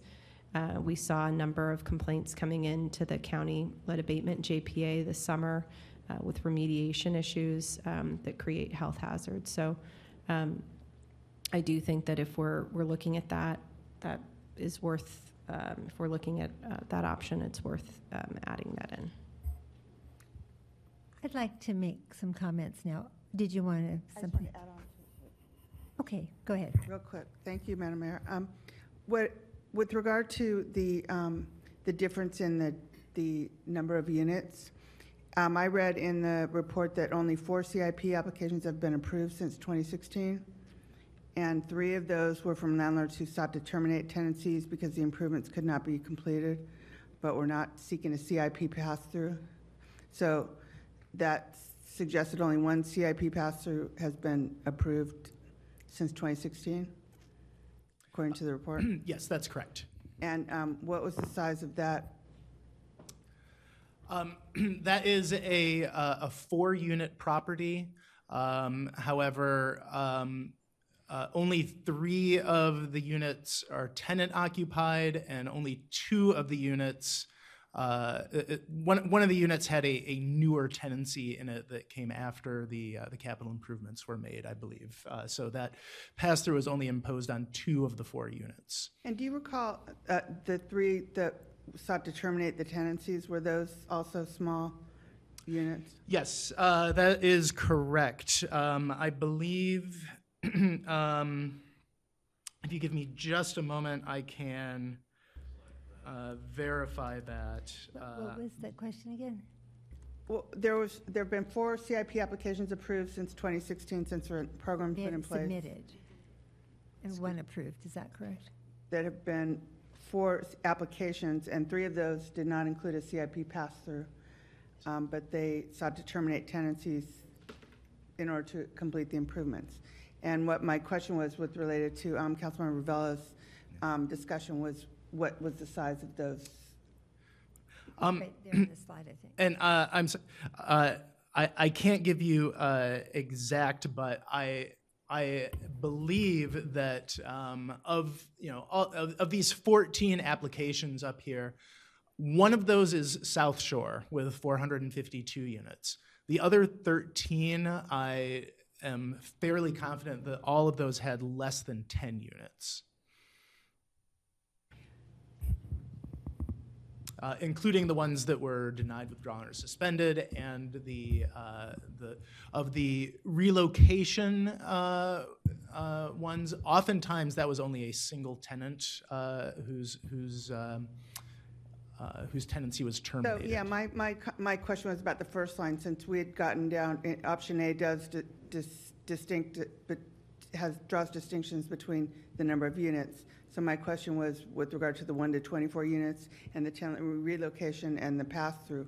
And you've already said that the, they were, the four-unit was the, um, you believe it was a four-unit complex that was passed through for CIP? Correct. And the other ones you are, think were uh, less than 10 units? Th- That's that's correct. Thank you. Okay, so um, I spend a lot of my time as mayor um, working on housing issues, as do others on this council as well. Um, In fact, Councilman Vella and I serve on some statewide um, policy bodies. And there is something that I'm sure some in the room are familiar with, and it's called the three Ps, which are considered the best solutions to addressing affordable housing and homelessness prevention. And the three Ps are protection, to protect tenants, and also to preserve existing affordable housing, and also to produce new affordable housing. So when I look at this situation and what's being asked of us to decide between option A and option B, is that we do need to protect our tenants. These are very unusual times, and of course, we need to protect our housing stock, and we do, as has been noted by my colleagues um, and, and speakers as well. We need to see that housing stock is um, is maintained in habitable condition, and that health and state safety um, um, renovations are, are done. But again, I am hard pressed to understand why that burden is borne by the tenants. And stop and consider that if you own rental property, and there's a reason it's called income property, but you have property, you have something of value that you can borrow against. You can take out an equity line of credit if you need to do repairs and or modifications or renovations. And that those renovations, the value of what you've added to your property will increase the value of your property. And in California, in the Bay Area, in Alameda, our property values are rising. For those of us who are fortunate enough to be property owners, we um, got a property tax bill that's due about now, and you know you've seen the the difference from last year to to this year, and so there I do want landlords to do those kinds of things, but when you set out to be a landlord, whether you're a small landlord with just a few units or a big landlord, you you have to know what the math is, what the what you need to set aside, what the costs are going to be of all the things that those of us who own property, although not income property, know. You've got insurance and taxes, and sometimes the roof needs to be repaired, or you need a new foundation, or the kitchen needs to be upgraded, or what have you.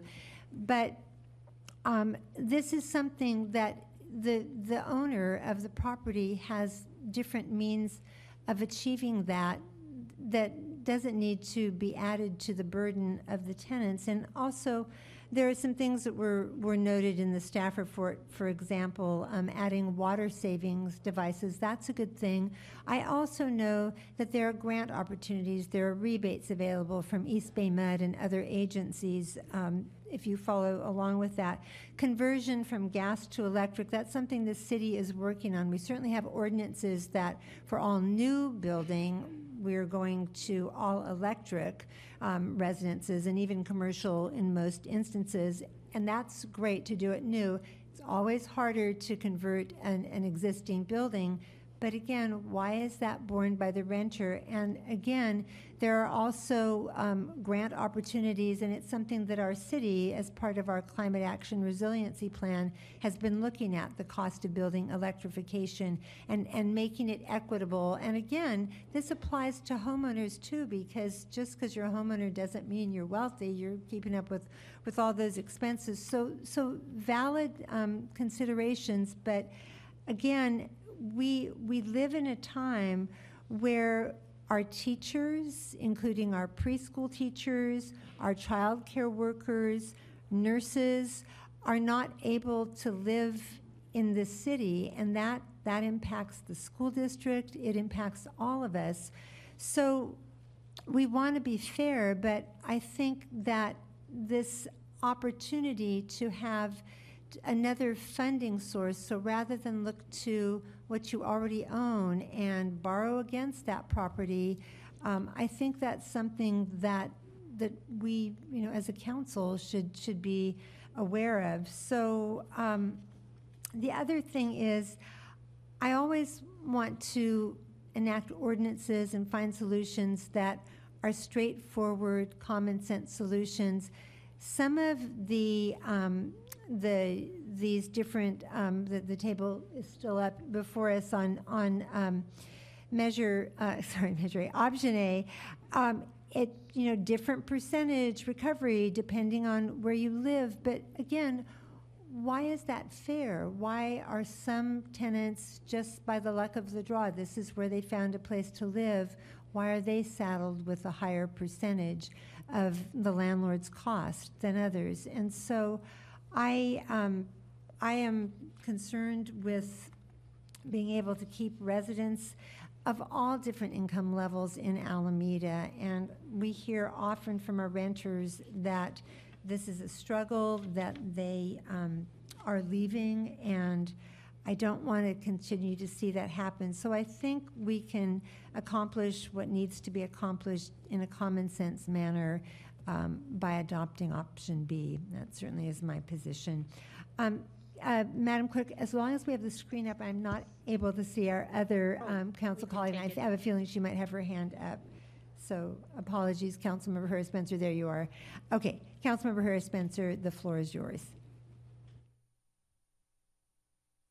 Thank you, Mayor, and I was happy to hear from all of uh, the other council members and yourself in regards to uh, what, what, you're thinking. But I wanted to swing back to Council Member Vella. Um, I wasn't sure when you were speaking about the necessity of these tiers, if you were suggesting that a tier be eh, moved or eliminated and what to do with that if if it's possible through the mayor to um, get yes. uh, get further sure. explanation on that issue. Thanks. Through the chair, Councilmember Vella. Um, yeah, I, I, I have a concern, I mean, I understand the financing issue for the, for the um, five-plus units, but that tier of 16 to 24 didn't really make sense to me. And even looking at the, um, the five to 15 units, uh, didn't, didn't really make sense to me. It just seemed like we were kind of overly complicating, and I understand what we were trying to do, but it seems like if that's the direction that the council is going to go, my preference would be that we don't have four different tiers, but that we have the four units or less, and then we have uh, no, you know, no CIP pass through for for beyond um, four, beyond four units.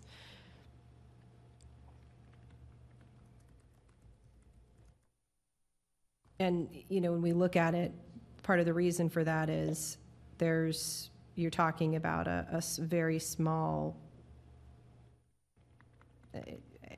I, I just think that the number of units, when we look at the number of units impacted in terms of the rental units, it makes sense. Um, and I also think that there's different fi- uh, the financing structures. If that's the if that's the argument that we're kind of hang- hanging the hat on, it would be, make sense to segregate it based off of the financing structures.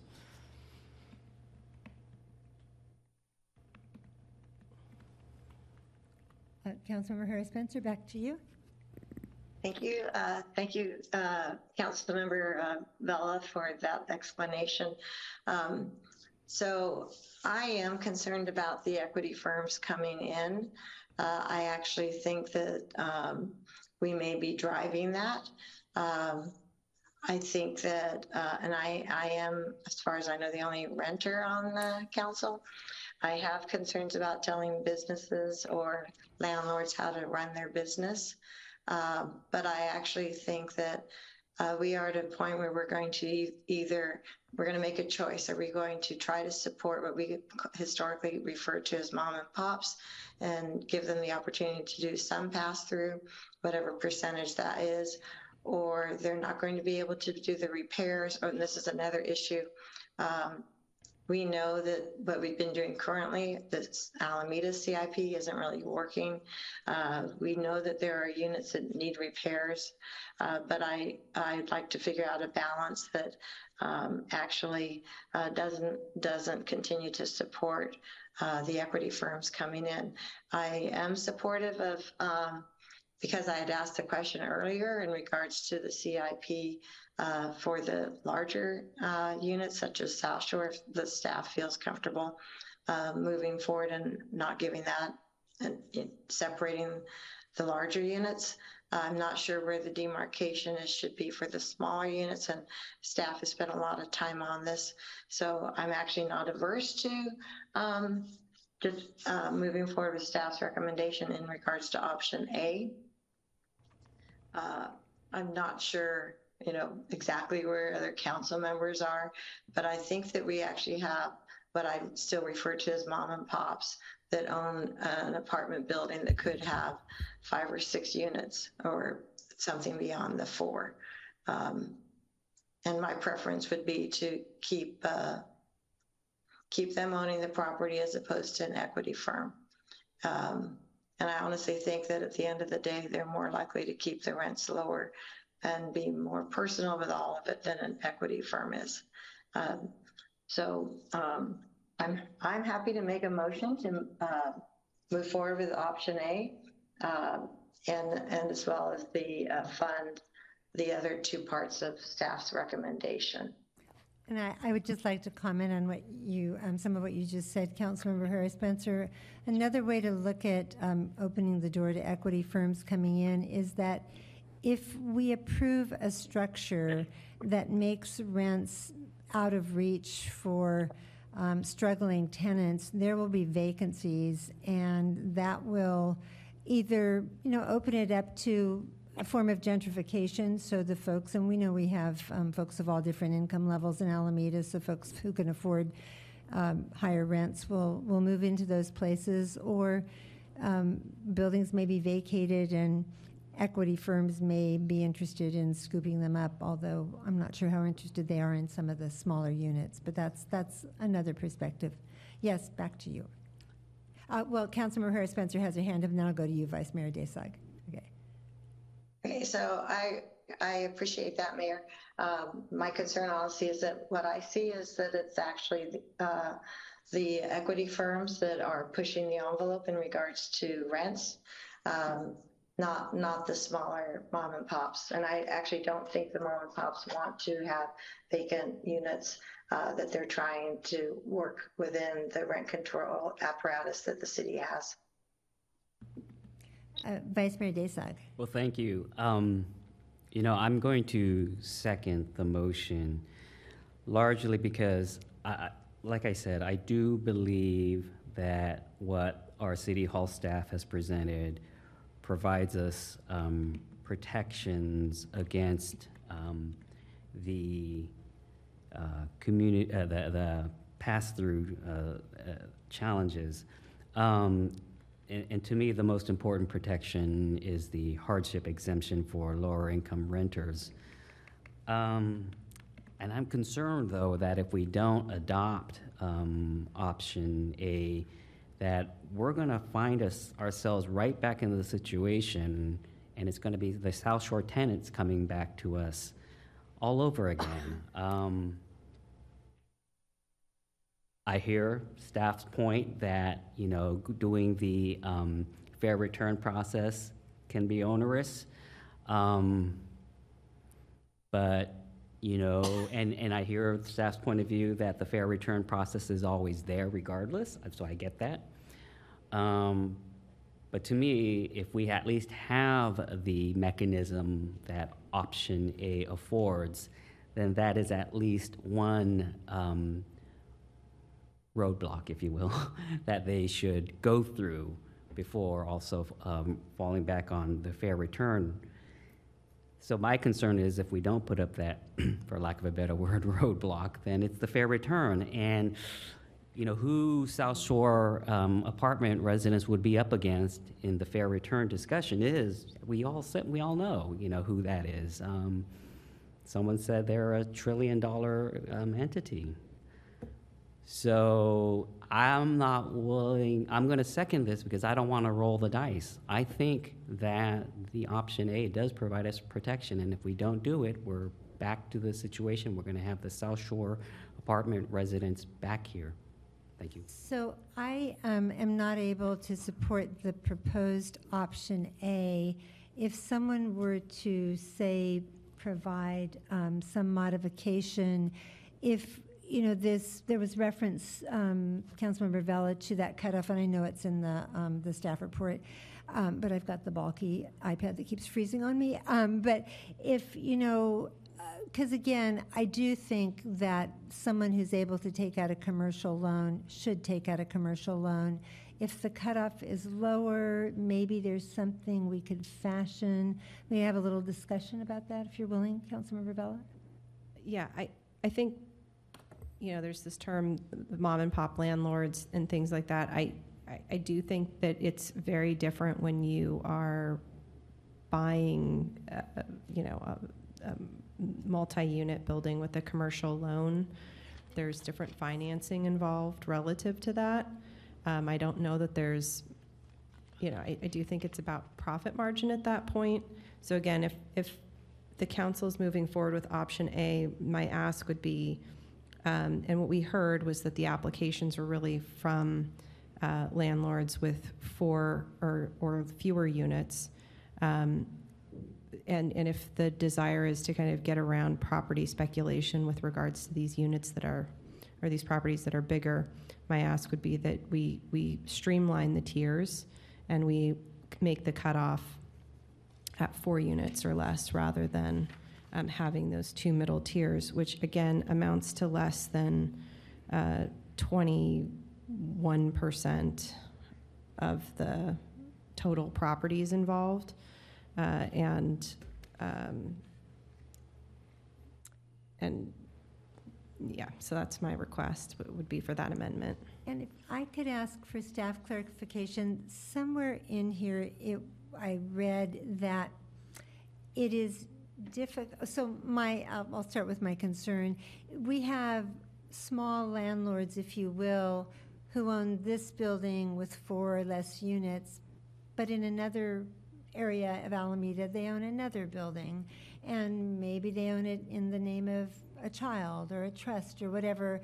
How do we, how do we, um, eh, if we, if we are looking to protect people with, you know, fewer units who have maybe less access to the uh, financial ability to, um, to borrow against their property or have to take a commercial loan that might have a higher interest rate, how would we, how do we determine that?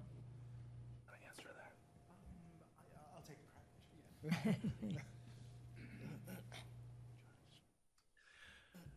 Madam Mayor, I believe that you're referring to in the uh, staff report, we listed some of the suggestions uh, that we received uh, from our stakeholder outreach sessions. Uh, Something that we did hear from tenants on a few occasions was an idea of, uh, is it, uh, you know, if you have a, a landlord who owns multiple smaller units such that the total units the landlord owns adds up to more than 25. Uh, Would you, uh, You are correct, Mr. Chapin. I just found it on page 11 of 15 of the staff report. And the reasoning for rejecting it, this is what I was going to say, was it, data limitations and the use of corporate holdings would make it difficult to accurately determine the total number of units owned across Alameda, much less in other jurisdictions. I personally don't care what you own in other jurisdictions, but um, that's, that's what I was referring to, wasn't it? Uh, Yeah. Yes. Okay. Um, And uh, we know from uh, operating the rent registry um, that sometimes a, uh, you know, because of the, the the use of, for example, LLCs, uh, sometimes there is a, uh, a a single uh, owner that has multiple properties, and each property is in its own LLC. Uh, And it is, uh, it is difficult to, uh, to suss that out. But to my concern, and maybe it's a moot point when it comes to requiring a commercial loan, is that based on the property as opposed to the congregate holdings? That, that is my understanding, is that it's uh, by each property. So if you're trying to invest in a, uh, a five-unit property, uh, you generally have to get a commercial loan, regardless of how many other properties you own. Um, okay, well, I, mm, I mean, someone who owns 25 units in Alameda, I mean, that's, that's a concern. Councilmember Jensen, did I see your hand going up? Um, Yes, I, I'm following Pretty this good and I'm peripheral vision, supportive don't of, you think? um, You said this, but I, but I had asked some questions earlier, and so I think what, what I've gotten from this data and from the discussion from um, Councilmember Vella and, and Councilmember Herrera Spencer's question also, um, that the, these tiers are, are, they were put into place, there's good data to support it, the manager, having a manager on site, et cetera, um, for the di- distinction between 14 and 15 units, and, but um, it's, just looking at the data prior to the request for South Shore CIP, as I brought up earlier, and you confirmed, Mr. Chapin, staff approved four CIP applications, all for complexes of less than 15 units. So, given that data, it appears that in Alameda at least, the CIP is a tool for either relatively small or very large apartment um, owners.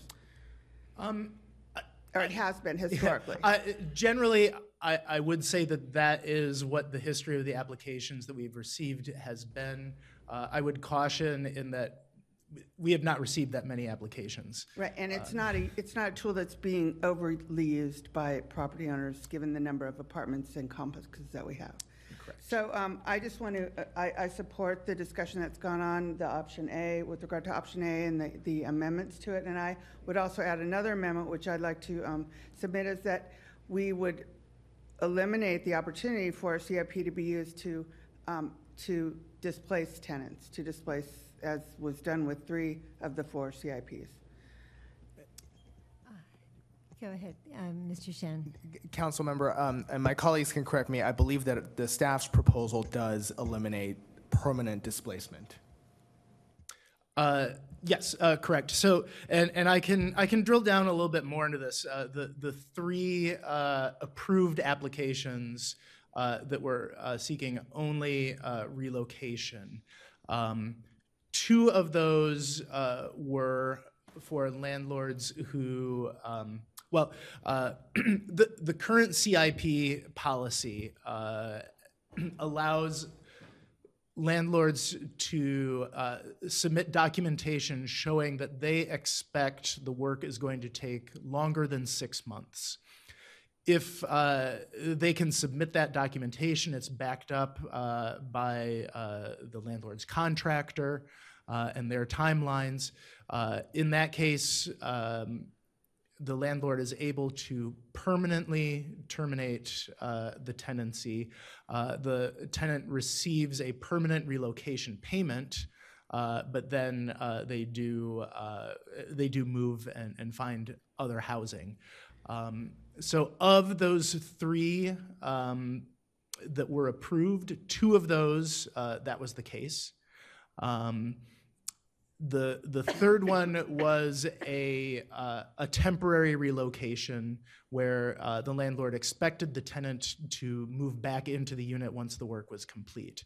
Uh, what we have proposed under option A is that those first two, the permanent relocation, would no longer be allowed uh, under option A, whereas uh, that third one, where it was a temporary relocation, uh, the landlord uh, helped to uh, provide some uh, moving expenses and provided um, some some temporary relocation payments. Uh, that type of relocation would still uh, be able to be uh, allowed, so that um, improvements that just simply can't be done uh, while a tenant remains in the unit, uh, if you're replacing all the plumbing, uh, for example, uh, those would still be able to go forward, uh, but there would be some uh, uh, payments uh, to the tenant to uh, to make sure uh, that they were able to find housing and remain uh, securely housed until they're able to move back into their unit. Thank you. So one thing that just made me think of when you asked the question about the number of, of um, CIP applications that have been made, let alone approved, if there are so few, why are we then, you know, creating this policy? And why isn't the fair return policy enough? It exists. It is always the right. And who who are we considering? We heard um, a number of speakers tonight, and all of them explained what personal hardship it would mean to them as renters. We heard from no landlords saying this wouldn't work for them. And I mean, if I would expect landlords to say, well, yes, I would, I would like this other means of financing my repairs because, I mean, I could be investing that money um, in investments instead of using it for my building. But that, um, my concern is, I mean, we could say we won't allow a landlord to permanently displace a tenant. They have to be allowed to move back in. But what if that CIP is enough to push someone out? That um, the landlord, because they have this mechanism of the tenant financing the repairs to their building, because they can, they will, because then they don't have to borrow against the property or what have you. But is that the right decision? And I, um, just knowing that we live in a state, we live in a region, the Bay Area, that has a housing crisis where I believe what people tell me. I get emails or run into people all the time, um, nurses in you know other cities, telling me that. Um, that uh, oh love alameda i wish i could live there i just can't even on a nurse's salary i couldn't find any place i could afford to rent. So i i'm not sure what the problem is we're trying to solve but i've certainly heard and i believe the speakers about the problem we may be creating. And that's um, that's what i i can't forget that. We i'm proud that alameda was the first city in Northern California to have its housing element set, um, certified. That means we're doing our part to the P of producing more affordable housing, but there is still the protection of tenants. And again, so little used um, came to our attention because it was used by big landlords, but I think the medium-sized ones would say, "Hey, this is this is pretty cool. I don't have to borrow." I mean, I'm a homeowner. We've put a lot of work into our home in the 32 years we've lived in it, and we've always, you know, borrowed against the house, and the house keeps appreciating. Anyway, those are those are why I. If I could respond, Of you course don't you can respond, but I, let me just finish my sentence if you don't mind. Um, we'll be as courteous to each other as the speakers were to each other. Um, that it's the reason that unless there's a really carved, closely, carefully carved out exception, I will not be able to, in good conscience, support this. Back to you, Councilmember Jensen, and then Councilmember Herrera Spencer. I see your hand up. Thank you, Madam Mayor. And I, I agree with everything you said. I think that we um, really do need to have, i- i- ideally, we will have uh, more, um, we'll have more low and moderate income housing as our, all the new projects are, are done. But what we're also going to have is a lot more market rate housing, and, and those market rate units aren't coming under rent control. They're going to be available to to have any landlord who owns them just say, well, I want to do capital improvements and I'm going to raise the rent. And, you know, sorry, I don't have to deal with any of the city's requirements. So we have in Alameda, not right now, a lot of units that are under rent. We have a lot of units that are under rent control, but eventually, as things are happening along the northern waterfront, especially and at um, Alameda Point, we'll have a lot of units that aren't under rent control and where landlords can, as you said, you know, they own the building, they own the property, they can take out a loan and they can make the money back to pay their loan by raising rents for all of the tenants or by evicting people even. So it's going to be a challenge. And I agree with so much of that you've said, but I think unfortunately we're under the constraints of um, an outdated state law called Costa Hawkins that is not allowing us to address this problem of housing for all landlords in Alameda. And to a certain extent, I appreciate all the work that staff has done, and I think that we can tweak this option A. I appreciate what um, Councilmember Vella has said, and I want to make it fair for tenants, completely fair for tenants. But I also don't think that to to Councilmember Herrera Spencer's comments and some of what we've heard from the audience, there's going to be landlords who will say, that's the last straw. I'm going to sell, and it may be more likely that they're going to end up selling to um, a, a, corporation that can figure out how to file the fair return petition and, and get that in there. And at least at this point, this would keep it under 8%.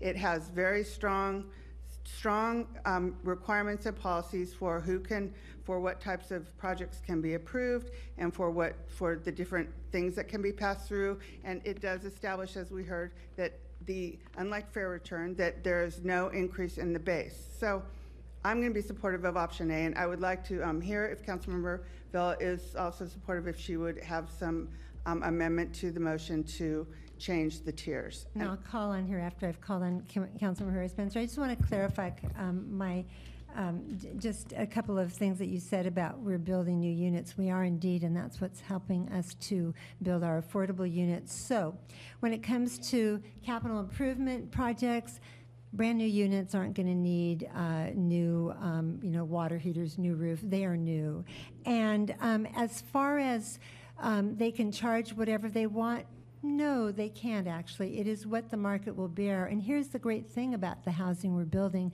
it increases the supply to meet the demand. And that is one of the things that keeps landlords in check. It's also one of the things that is going to motivate landlords who have been slow to improve their properties. Um, it's a great motivator um, for them to. Um, to um, do the, the necessary repairs. So, um, yep, we're building new units, not under rent control. Those folks aren't going to be making um, CIP um, applications anytime soon. And uh, let's go to Councilmember Herrera Spencer because she's been waiting. And then, um, uh, if Councilmember Vella wants to address uh, the the question, I think uh, Councilmember Jensen posed to you, she can do that. It, yeah, th this is true. Yeah. Um, uh, Councilmember Jensen, what were you asking Councilmember Vella about her? I, I, I was just going, voicing my support, and um, in the case that there would be an um, amendment to the tiers, that would be, I would support that as well. Okay, okay, got that. But first, we're going to Councilmember Herrera Spencer. You're muted still. There you go. So in regards to changing the tiers, I do have concerns about that. There's currently four levels. Uh, 2 to 4, 5 to 15, 16 to 24. And if we reduce it to one level, so um, I, at most, I think I would be supportive of reducing the higher level, 16 to 24, but keeping the 2 to 4 and the 5 to 15. Um, and I'll tell you why. It's because we have a lot of older housing stock that really does need repairs. The current formula has not been working.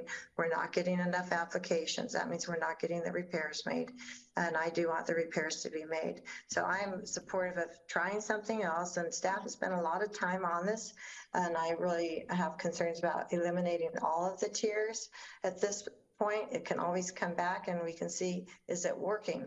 But for me, fair return has always been an option, as we've heard. So that, that's something that's always there. What we're trying to do here, I think, is honestly just help uh, the smaller landlords to be able to get the repairs done that we want the tenants to be able to live in. So there is a benefit to being a tenant, to being in a home where these repairs get made.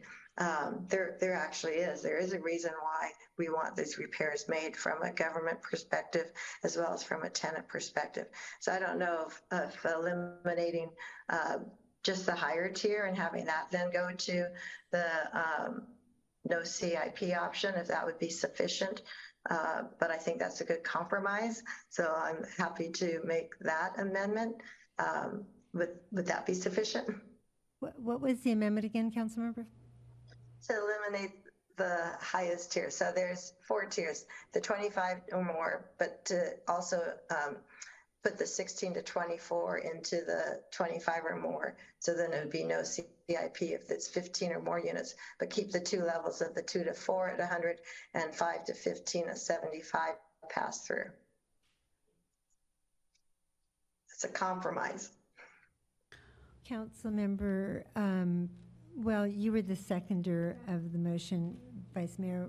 uh, Um, If that's the uh, motion um, and the compromise that she's willing to um, put forward, I I would support the compromise.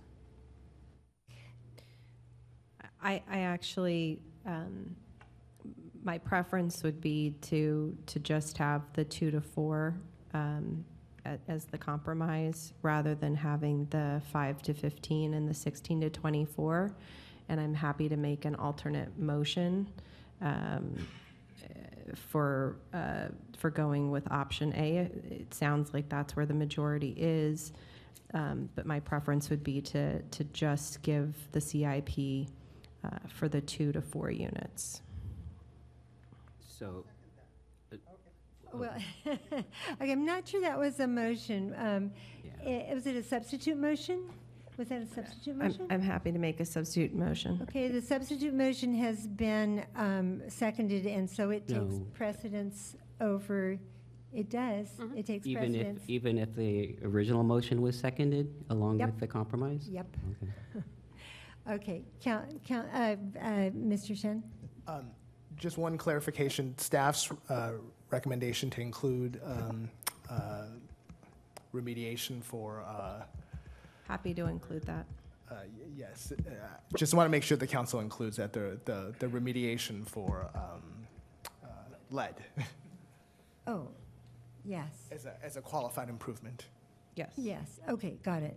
Okay. Um, Councilmember Jensen? Does this motion have to include the fund for relocation as well? We can do that separately, I That think, can we? separately. Well, s- let's just stick to this, okay. So the motion's been, oh, Councilmember Herrera Spencer? I'm sorry, I couldn't hear who seconded the motion. Councilmember Jensen did. Thank you. Welcome. Okay, we've had a motion. I, I don't think, at point of Um, order. So, Mr. Daysog, Point um, of order. ask to be uh, called on before you Yeah. just uh, interrupt me, because I am running Yeah. the meeting. Okay, Councilman, uh, Vice Mayor Daysog, let Uh, me call Point on of order, so can we check on Rosenberg? Because if a second has been made to a, a motion already, I don't think uh, it can be undone by, Um, so that's my point. If we So, can check on the um, Rosenberg, I don't uh, think that's true. So, Vice Mayor, um, you can check all you want. The city clerk is the parliamentarian of this body, and in fact, she is correct. I don't think it's true. Uh, You're welcome to been your opinion. You are welcome to your opinion. Send it to you. And sh- the clerk will send you those rules. All right, we've had a substitute motion, it's been seconded. Um, Is there anything you wanted to add, uh, City Attorney? Okay, Mr. Rush, okay. All those in favor signify by, s- uh, oh, I'm sorry, yeah, yes, um, Councilmember Day, uh, s- uh, sorry, Councilmember Herrera Spencer, I didn't see your hand up there. Go ahead. Uh, Thank you, Mayor. So I will not be supporting this um, uh, motion. I think it's too extreme and doesn't achieve the purpose of what we're trying to do here. Thank you.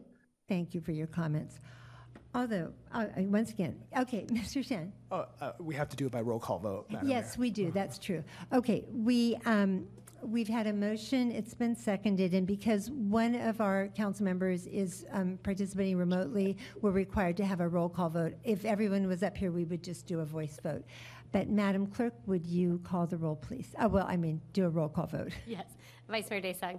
Uh, no. Councilmember Herrera Spencer. No. Jensen. Aye. Vella. Aye. Mayor Ezzy Ashcraft. Aye. That motion carries three to two. Okay. Um, All right. Um, I, I do think, uh, Madam Mayor, if we could just explain to folks what that means, um, I think that that might be helpful. Uh, Go ahead. Or do you so- want staff to talk about how few um, units this represents? Yes, if, if. So, Mr. Chapin, I think we're looking at you. Yes. So, uh, please, please correct me if I'm wrong. Uh, my understanding is that uh, uh, option A has been amended such that properties with two to four units would be eligible for 100% uh, pass through of qualifying improvements, and properties with five or more units would not be eligible uh, for CIP. And the hundred percent pass-through um, is still, um, sorry, Madam Mayor? Yeah, no, it's Is still- still yeah. subject to a, a cap, correct? That is correct. Thank you. And were you going to ask about the number of units that involved, or that wasn't your business? Okay. All right. But now there's another, um, uh, another aspect of this item, which is that um, uh, the adoption of the resolution amending the fiscal year 2023-2024 general fund budget to appropriate $100,000 from general fund residual fund balance for the temporary relocation tenant assistance program. And um, that was already explained to us in the, in the staff report. So is there a motion to support that? Councilmember Jensen moves. Is there a second? I'll second. Councilmember Vella seconds. Any further um, discussion? All right, seeing none, Madam Clerk, may we have a roll call vote, please? Vice Mayor Daysog. Nope. Councilmember Herrera Spencer. Councilmember Jensen. Aye. Vella. Aye. Mayor Ezzy Ashcraft. Aye. That carries three to two. All right, um, thank you. So, um, with that, we have, um, completed item, our, our single item, uh, two A. And, um, we move now to oral communications, and this is non-agenda items. Do we have any oral communications? Okay, with that, we, um, come to the end of the meeting and we adjourn the city council meeting. Thank you. Thank you, everyone.